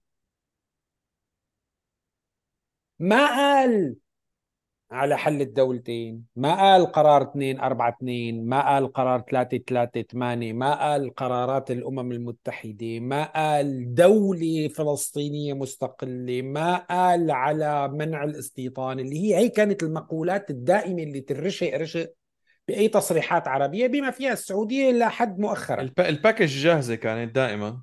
اليوم اليوم حياة أفضل للفلسطينيين حياة أفضل للفلسطينيين لا تستلزم وجود دولة. Mesmo, mesmo. فينا يكون هلأ الوضع على ما هو عليه وإسرائيل ترخي بدن شوي والفلسطينيه يعطوا ويأخذوا هذا وإلى آخره ويصير في بضائع تروح وتجي ما ومن الفلسطينيين عايشين حياة رائعة تحت حكم السعوديين بالسعودية وحياة رائعة تحت حكم الإماراتيين بالإمارات تمام. ونفس الشيء أخي بيعيشوا. حياة رائعة بدل ما يكون- حكم الإسرائيليين بإسرائيل تمام بدل ما يكون مثلا متوسط الدخل بغزة فلنفترض لدى لدى القطاع الخاص مثلا 3 400 دولار 500 دولار 1000 دولار whatever it is هلأ بيزيد بيصير بيتضاعف 2000 دولار بس هو لا يملك سيادة. هو لا يملك آه، دولة مستقلة. هو لا يملك أموره كذا وإلى آخره. تحسين الوضع. هذا هذا كل الوعد الذي يعده بكلامه اليوم. وهو وهو لل- للأمانة. أجين أنا عم بحكي هذا الموضوع أنا في خصومة بيني وبين هذا المشروع لأني أرى سحب السياسة من أي نوع من أنواع الحوكمة بهذه المنطقة هو وعد كاذب لأنه السياسة موجودة في كل شيء حتى هذا القرار هو قرار سياسي على كل الأحوال لكن من ضمن الخصومة أنا بدي أقول اليوم أن الرجل يعني ما يقول لا يكذب لا لا ما في كذب. طبعا ما في كذب إيه ما؟ ما في كذب إيه هو يقول للفلسطينيين انسوا دبروا أموركم بما حضر. نحن اليوم تجاوزناكم وتجاوزنا قضيتكم. عنا شيء أكبر منكم اللي هو أنا عندي عصر نفط بدي انتهي منه بدي ابني المجتمع السعودي بشكل قوي بدي قوي وضع السعودية إقليميا بدي ابني تحالفات لصد الأعداء تبعاتي أعدائي بصراحة مو إسرائيل أعدائي بصراحة هي إيران. مم. وأنا بحاجة إسرائيل تكون بصفي عوض ما أكون أنا وياها على تعادي وبنفس الوقت بخصومة فاعلة أو حامية مع إيران. سوري منكم يا أخوتي الفلسطينيين أنا اللي بقدر ساوي لكم اياه كرمال العيش والملح اللي بيناتنا وكرمال الإسلام اللي بيجمعنا وكرمال وكرمة وكرمة وكرمة وكرمة إني بدي صمم مع الإسرائيليين على وسيلة نلاقي فيها حل يعطيكم شوية معيشة أفضل.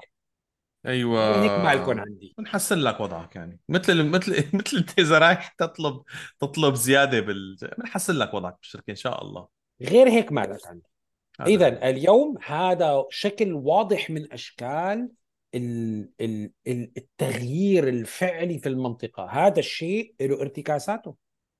ارتكاساته واحدة منها إنه إيران اليوم قدرتها على دعم الفلسطينيين بالمعنى ال- ال- إنه دعم القضية الفلسطينية حتى تبقى بهي الصيغة اللي هي فيها اليوم قضية ال- الدعم الإيراني غير ممكن إنها تستمر.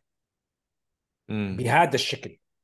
إيران قادرة تستغل بعض الفلسطينيين لحتى تبعبص بأي حل. هذا بعثة بالسعودية مو حبا بالفلسطينيين. يعني جكارة بالطهارة من شخ بالباسنه مم. حتى هي القدرة اليوم الإيرانية يجري بشكل كثير واضح وفاعل قضمها وتقليمها بأسلوب لو كوست رخيص جدا من قبل الأمريكان والإسرائيليين والسعودية أيضا مم. وتركيا الكل له مصلحة بأنه إيران تخف شوي. هلا إيران قادرة تبعبص وتغلي السعر وكذا وإلى آخره. طبعا قادرة بس مقابل قدرتها على فعل ذلك في أس في أثمان بدها تدفعها بأراني تانية هي غير قادرة. فاليوم التوازن كتير دقيق. إلى السعودية حينما تخرج من هذا التوازن ولو شكليا اللي هي فيه اللي هو معادي لإسرائيل. مرة وإلى الأبد. هذا يعني أن القضية الفلسطينية كما نعرفها اليوم تذوي. للأسف. أقصد سياسيا بجسدها السياسي بشخوصها السياسيين بدعاواها ومطالبها السياسية اللي هي دول حل دولتين. مو بالحق الفلسطيني تجاه الاغتصاب الأرض الفلسطينية مو بمعنى حق اللاجئين بعودة وتعويض. أنا ما عم أقول هذا الكلام لكن الأجساد السياسية والأشكال السياسية للتعبير عن هذا الحق الذي لن يتغير والذي لن يسقط بالتقادم الأشكال السياسية اللي درجت عليها المنظمات والمؤسسات السياسية الفلسطينية للعمل خلال السبعين سنة الماضية اليوم أنا باعتقادي هي بحالة انكفاء إلى هيك أعتقد سيطلق عم عليها حتض... حت... عم تضمحل. باتجاه الاختفاء التام سيطلق عليها. رصاص الرحمة وذ... وذ... إيه، وذلك يجعل الفلسطينيين وأولا وأخيرا في وضع خليني أقول لك وجودي. نحن أمام سؤال وجودي. إذا كانت قضيتنا قضية حق وهي كذلك وإذا كان حقنا لا يسقط بالتقادم وهو كذلك وإن كان نضالنا محقا وهو كذلك كيف نستطيع الخروج من هذا المأزق الذي فرضته علينا التطورات الإقليمية وأهمها خروج آخر داعم عربي حقيقي وازن وفاعل في, في لا الموضوع. أدري. لا أدري. تمام بحاجة لحوار وطني فلسطيني اليوم يحط النقط على الحروف ويحط الأمور على الطاولة ويطلع من هي الارتكاسية تبع أنه إذا منموت على هذا وليسقط كل شيء. بدنا نعمل شيء تاني غير بس ما في ولا طرف فلسطيني الحقيقة جاد أصلا إنه يخوض هيك نقاش. الحقيقة هذا النقاش بده يكون هلا نحن نفس القصة اللي حاكيين منها من قبل إنه لازم بقى يصير في طبقة سياسية جديدة تتغير بقى هالعلاقة هذا كلياته. هلا شغلة كمان شفتها أنا كانت واضحة. كان مفتاح هال... هالشيء السؤال اللي لما انسأل عن علاقة السعودية بأمريكا وعن علاقة محمد بن سلمان ببايدن. وعن. مقارنتها بعلاقته علاقته ب... بترامب مم. وإنه أنت شلون شايف وشو شايف وشو الوضع وكذا مم. حديث تبع محمد بن سلمان كان يتمحور على التأكيد أول شيء أنه نحن علاقة ما بين السعودية وأمريكا هي علاقة تاريخية واستراتيجية ونحن أكبر مستورد للسلاح الأمريكي ونحن واحد من أكبر المستثمرين في السوق الأمريكي ونحن نحن نحن هذا كله ولكن كان دائما عم عم يوضح إنه نحن عندنا خيارات. فهو عم يقول إنه يعني أمريكا المفروض تحافظ على أكبر المستوردين للسلاح. أمريكا لازم تحافظ على هذا الشريك الموجود لأنه نحن ما بدنا نحن نحن نخوض بعناء الدوارة على شركاء آخرين. ولا هن كمان بدهم يدوروا على مشترين آخرين أو شركاء آخرين بالمنطقة. عرفت كيف؟ يعني هو عم. عم يوضح إنه هيك وهيك. الحقيقة حكى هذا الكلام. مثل ما قلت لك موضوع السلاح حكى هذا. الكلام على آه، آه، بالاقتصاد وتحديدا بما يخص البريكس والحكي اللي صار بالفترة الأخيرة ما بعرف إذا يا جماعة إذا أنتم تابعتوا بالفترة الأخيرة توجهت دعوه رسميه من مجموعة البريكس للسعوديه للامارات ل مين البلاد كمان ست سبع بلاد مصر no مو مصر ست سبع بلاد وجهوا لهم دعوات. انت ما انت ما معي شردت شايفة. أنا معك. إيه. وجهوا لهم دعوات إنه يفوتوا على البريكس ويفوتوا على ال على على المدري شو. آه، فهو عم يحكي على أساس عم يقول لي نحن عم ندرس هذا الموضوع إنه نحن ننضم للبريكس أو ما ننضم للبريكس. هو الفكرة كلياتها بده يورجي محمد بن سلمان إنه أخي نحن عنا خيارات.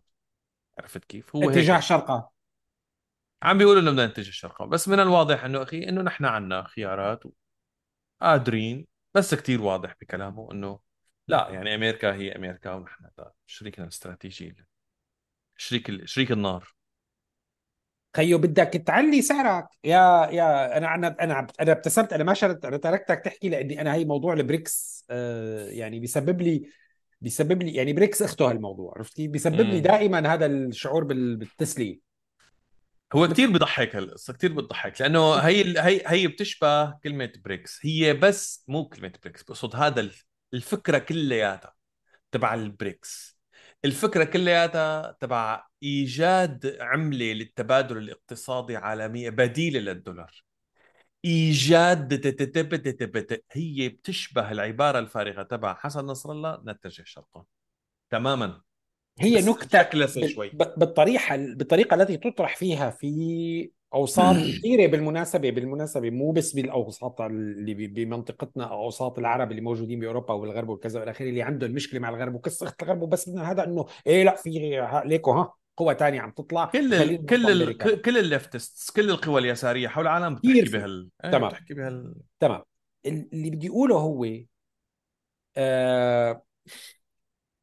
okay البريكس بلا شك إذا بتقرأوا على الورق يعني بتجمع اقتصادات هي الدول هي مع wow. منين قائم هذا ال- ال- الاقتصاد؟ بالتبادل وين؟ ضمن أي شروط؟ ضمن أي مؤسسات؟ عبر أي نظم ونواظم؟ مين اللي حاطط هي النواظم ومين اللي عنده على العقد ال- الحيوية فيها كامش بال بال بال بالكبير يعني؟ يعني ال... ال... خليني أعتبر لك إياها العالم بيت كبير مم. البرازيل اخذه غرفة كبيرة وعاملة واللي بدها اياه ومن أحلى ما يكون عم تبيع بن ولحمة وزيت ال ال ال الهند اخذه غرفة أكبر اخذه جناح كبير والصين اخذه جناح لسه أكبر عاملين؟ فيه call center لكل الكره الارضيه إجت السعودية وجابت هالفيلا الملحقة وحطتها ولزقتها عرف شلون؟ هيك تمام؟ هذا البيت كلياته وين؟ على property أمريكا مالكته بس. وبيدفعوا ايجار لأمريكا. كهربت كل هالمنطقة هاي أمريكا اللي حاططها والمؤسسة اللي بتدير هاي ال- ال- العملية تبع يعني ال- ال- النوبز والمدري شو ال- الكنترول سنتر تبعها براتها البروبرتي مجاري هي القرنة كلياتها وسياقاتها العفو من من الأكابر والسامعين كلياتها الإدارة ومحطة الضخ والكذا وإلى آخره برا واللي بيديرها واحد أكيد لا بريكساوي ولا هم يعزم وهدول العالم لحتى يروحوا يجوا كذا وإلى آخره عم يشتغلوا بالتاكسيات اللي هن صاروا شارينها وصاروا مستثمرين وصاروا مستثمرين بأسهم الشركة هي عرفت كيف؟ بس لا تزال الإدارة برات إيديهم وهذا الطريق اللي هن اشتروه حطوا اسمهم عليه وكذا وإلى آخره. وقت اللي بده صاحب العقار بيجي بيقطع له اياه بيسكر له اياه بيقول لهم حلو عن طيزنا. يعني كل النواظم اللي بتنظم الشيء اللي بيخليهم عندهم ثروة بيصب هنيك عند هداك لأنه هو اللي صنع ال system أو هو تمام.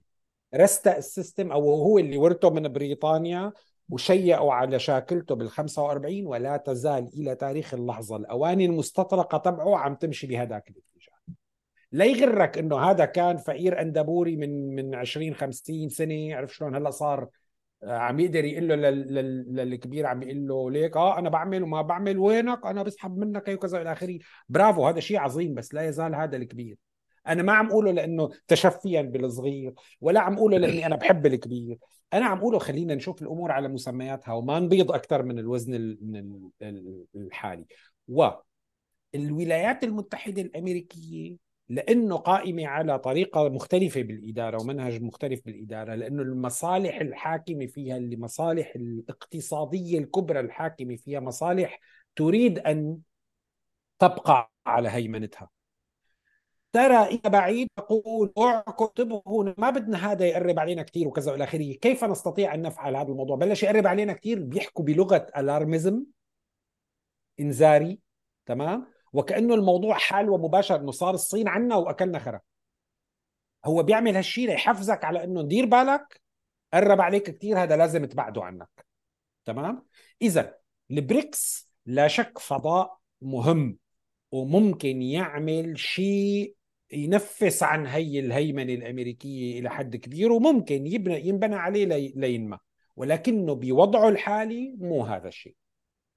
لأنه لو كان هذا الشيء بالوضع الحالي أمريكا عندها من القدرة اليوم إنها تحاول تبعبص فيه أكثر من هيك مو تمنعه ما بتقدر تمنعه صار له مؤسس من 2009 يعني هو لو فعلا بده يشكل خطر هو مثل ما أنت قلت من الممكن إنه فعلا يساوي شيء. بس الحقيقة اللوجستيات لعمل هيك شيء أكبر بكتير بكتير بكتير من من شخطة قلم هي واحد. رقم اثنين البلاد اللي عم ينحكى عنها كل وحدة منها مشاكلها طافة لبرا. يعني الصين وروسيا وبرازيل و... وجنوب أفريقيا. شو عم تحكي؟ اليوم الصين والهند. مو طيبات. ابدا. الصين وروسيا هلا من شوي كنا عم نحكي. زيدك من الشعر بيت. وحدة من الأسباب. هذا رأيي الشخصي. ورأي بعض المحللين وممكن تختلف بعض الاخوه الأكارم. بعض, بعض الإخوة الأكارم المحللين الأفاضل. جزء من اسباغ الصين أهمية كبيرة على دوله الألعاب الآسيوية لدرجة إنه على هامشها تعمل هاي اللقاءات وتجيب هدول القادة وكذا وإلى آخره. اهم اهم اهم هي القادة. بعبصة بالصين هي بعبصة بالهند لأنه الهند كانت عم تستضيف قمة العشرين. امم الهند اليوم نموها الاقتصادي عم يتطاول على أرقام النمو الاقتصادي لدى الصين، الصين أرقام الاقتصاد النمو الاقتصادي تبعها لا تزال يعني كبيرة كثير ضخمة طبعا. كبيرة. أنا ما عم ما عم أقول إنه بس الهند مو بس الهند مو قليلة ابدا ابدا مو قليلة. الهند عم تلحقها والمشاكل اللي موجودة بالصين غير موجودة بالهند. يعني المشكلة الديموغرافية محلولة المشكلة الاقتصادية عم ببلشوا هن على علاقات أفضل مع مع الغرب تمام؟ هن عم واقفين بموقف يعني أقل إشكالية بموضوع أوكرانيا يعني بياخذوا بيعطوا إلى حد ما ولو أنه هن عم بيحاولوا يبعثوا ياخذوا من روسيا وكذا. فإذا الهند اليوم عم بتسبب أرق حقيقي وفعلي امم للصين. للصين للصين. هدول أكبر لاعبين بالبريكس. طبعا. فعم تحكي أنت اليوم على شيء على شيء اليوم هذا الجسد خلينا نشوفه على واقعه مو نشوفه بالتمني تبعنا اللي نحن حابين بس أي شيء وكل شيء يبعص يبعص أمريكا. قادر هذا الشيء إذا أتيحت له الفرصة عبر المدى إلى إلى الأمام إنه يمشي باتجاهات ممكن يكون قوة عن جد كبيرة تقف في وجه أمريكا. ولكن اليوم في إشكالات بنيوية بقلب كل كل دوله غير ممكنة التجاوز بسهولة. يعني بقلب كل دولة وبين هي الدول المكونة يجمعها فقط ما تكرهه. أيوه ولكن معها هو ما, ما يتفقون عليه. وهذا كثير تمام مهم. هذا كتير مهم. والحقيقة ال- هن عموما يعني آه، الشيء اللي كان من المقابلة ومن يلي يعني المعلقين اللي كانوا عم أنا عم بقرأ وشوف مين اللي عم بيعلقوا تحت. المقابلة صايرة على فوكس نيوز أوكي؟ مم. فهي مستهدفة الجمهور الأمريكي. مم. إيه. آه إذا بتشوف أنت كيف عم بيعلقوا شلون عم يحكوا شو عم ينحكى الحقيقة المقابلة ع- جابت يعني فعلا تماما هو عم يحاكي الجمهور الأمريكي إنه شوفوا يا جماعة في شيء كتير حلو عم بيصير بالسعودية. يا بتلحقوا حالكم يا ما بتلحقوا حالكم. عرفت كيف؟ ابدا. نعم. يعني يا بتلحقوا يا ما بتلحقوا. ونحن اللي عم بيصير عنا كتير حلو. وعلى فكرة ترى نحن مو معتمدين عليكم نحن كتير فظيعين وكتير قوايا ونحن واصلين. ونحن بنقدر نروح على البريكس ونحن بنقدر نعمل ما بعرف شو ونحن إذا ما اعطينا اعطيتونا سلاح بنروح بنشتري من عند أبو عبده الحلاب وامورنا كلها تماشي. يعني هذا هو من عند أبو عبد الحلاب مو أبو عبد ضد والله. المي. إيه. إيه. يعني هذاك أبو أحمد. أنت شوي صاير عم تخربط على قلة العادة. إيه والله أبو أحمد ضد المي. يعني على قلة العادة. إيه. فهذا هو اللي اجمالا نحن فينا نشوفه إنه شلون هي المقابلة شو كان الهدف منها ولوين واصلة. بنرجع هيك بس على السريع بنقول إنه الشيء اللي عم بيصير بالسعوديه هو شيء تغييري مثل ما أنت بتقول تماما تغييري وليس ثوري. أقل من ثورة بالمناسبة. أيوه وثوري ثوري تماما. بس بأي اتجاه رايح يعني توقعاتنا إنه هو راح بال- بالحكي اللي نحن حكيناه. على العموم يا جماعة الخير هاي هي كانت حلقتنا 105 من بودكاستكم المفضل قطش ولحش. إن شاء الله تكونوا انبسطتوا بالحلقة. لا تحرمونا من دعمكم الذي يبدأ بال like على الفيديو. ويستمر لأنه لل subscribe ولل share بتكونوا كمان فضلتوا على رأسنا. التعليق مفيد كتير. آه ال... كل شيء كل شيء منيح وكل شيء ظريف. آه طبعا نحن أنا بنسى دائما. والسوبر السوبر لايك السوبر ثانكس. السوبر ثانكس بصراحة كثير إيه. بصراحة بصراحة بصراحة. يورو ممتاز. خمسة يورو ممتاز. أكثر من هيك رائع وعظيم. نحن اليوم بحالة نحن قناة عمرها ثلاث سنين صحيح بس نحن قناة جديدة مستقلة بالكامل ما في حدا عم يدعمنا ونحن الحقيقة عم يعني عم نرجع رغم كل هذا ما عم نمنن حدا نحن هذا الحديث بيمتعنا وبنعمله باستمتاع بس الحقيقة وصلنا لمرحلة كنا قبل فترة عم نفكر جديا بأنه ننهي هذا الموضوع لأنه غير قادرين على الاستمرار فيه مم. إيه، إيه، نحن حقيقة يعني بكرمكم الكبير علينا وسؤالكم علينا يعني عدنا النظر بهذا الموضوع بس الحقيقة نحن بحاجة دعمكم لأنه بلاكم ما ما بيمشي الحال. بصراحة تمام ما ما فينا نكمل يعني. هذا هو تماما. يعني بنتمنى يعني كل بي- بيدعمنا. نحن بنتمنى انكم تدعمونا. هلا نحن عم- حنعمله قريبا؟ آه، حن ما بعرف إذا لما بتنزل هي الحلقة بعد كم يوم بعد ما تخلص مونتاج بنكون خلصنا هالشيء أو لا. ولكن نحن حنعمل قناة على باتريون الباتريون هو موقع للناس اللي ما بتعرف هو موقع يعتمد على الاشتراكات الشهرية. الاشتراك الشهري طبعا هو بالنسبة لنا وفي حالتنا هو ما حيكون مقابل content حصري أو exclusive أو شيء لا هو For now. حيكون إيه بالوقت الحالي هلأ بالوقت الحالي ولكن هو حيكون أم، مساهمة بدعم البودكاست ولكن هي مساهمة دورية. يلي بيحب يشترك شكرا كتر خيركم. ليش هيك عم نعمل؟ قلنا السبب قبل هيك نحن ما بدنا ال content اللي بنطلعها ما بدنا قطش ولحش ما ينشاف بسوريا. ما بدنا قطش ولحش ما ينشاف بمصر بلبنان بكل هدول البلاد بدنا الكل الناس يشوفوا ونحن نعي ونفهم إنه معظم الناس ما عندها القدرة إنه تدفع وهذا مو شيء معيب. ولكن عم نقول يلي قدران شكرا كثير فضلتوا على رأسنا لا تحرمونا من الدعم. نحن موجودين كمان على كل ال audio platforms على سبوتيفاي على جوجل بودكاست على ابل بودكاست وغيره الكثير. أه شكرا كثير. إن شاء الله تكونوا انبسطتوا بالحلقة وبنشوفكم الأسبوع اللي بعده.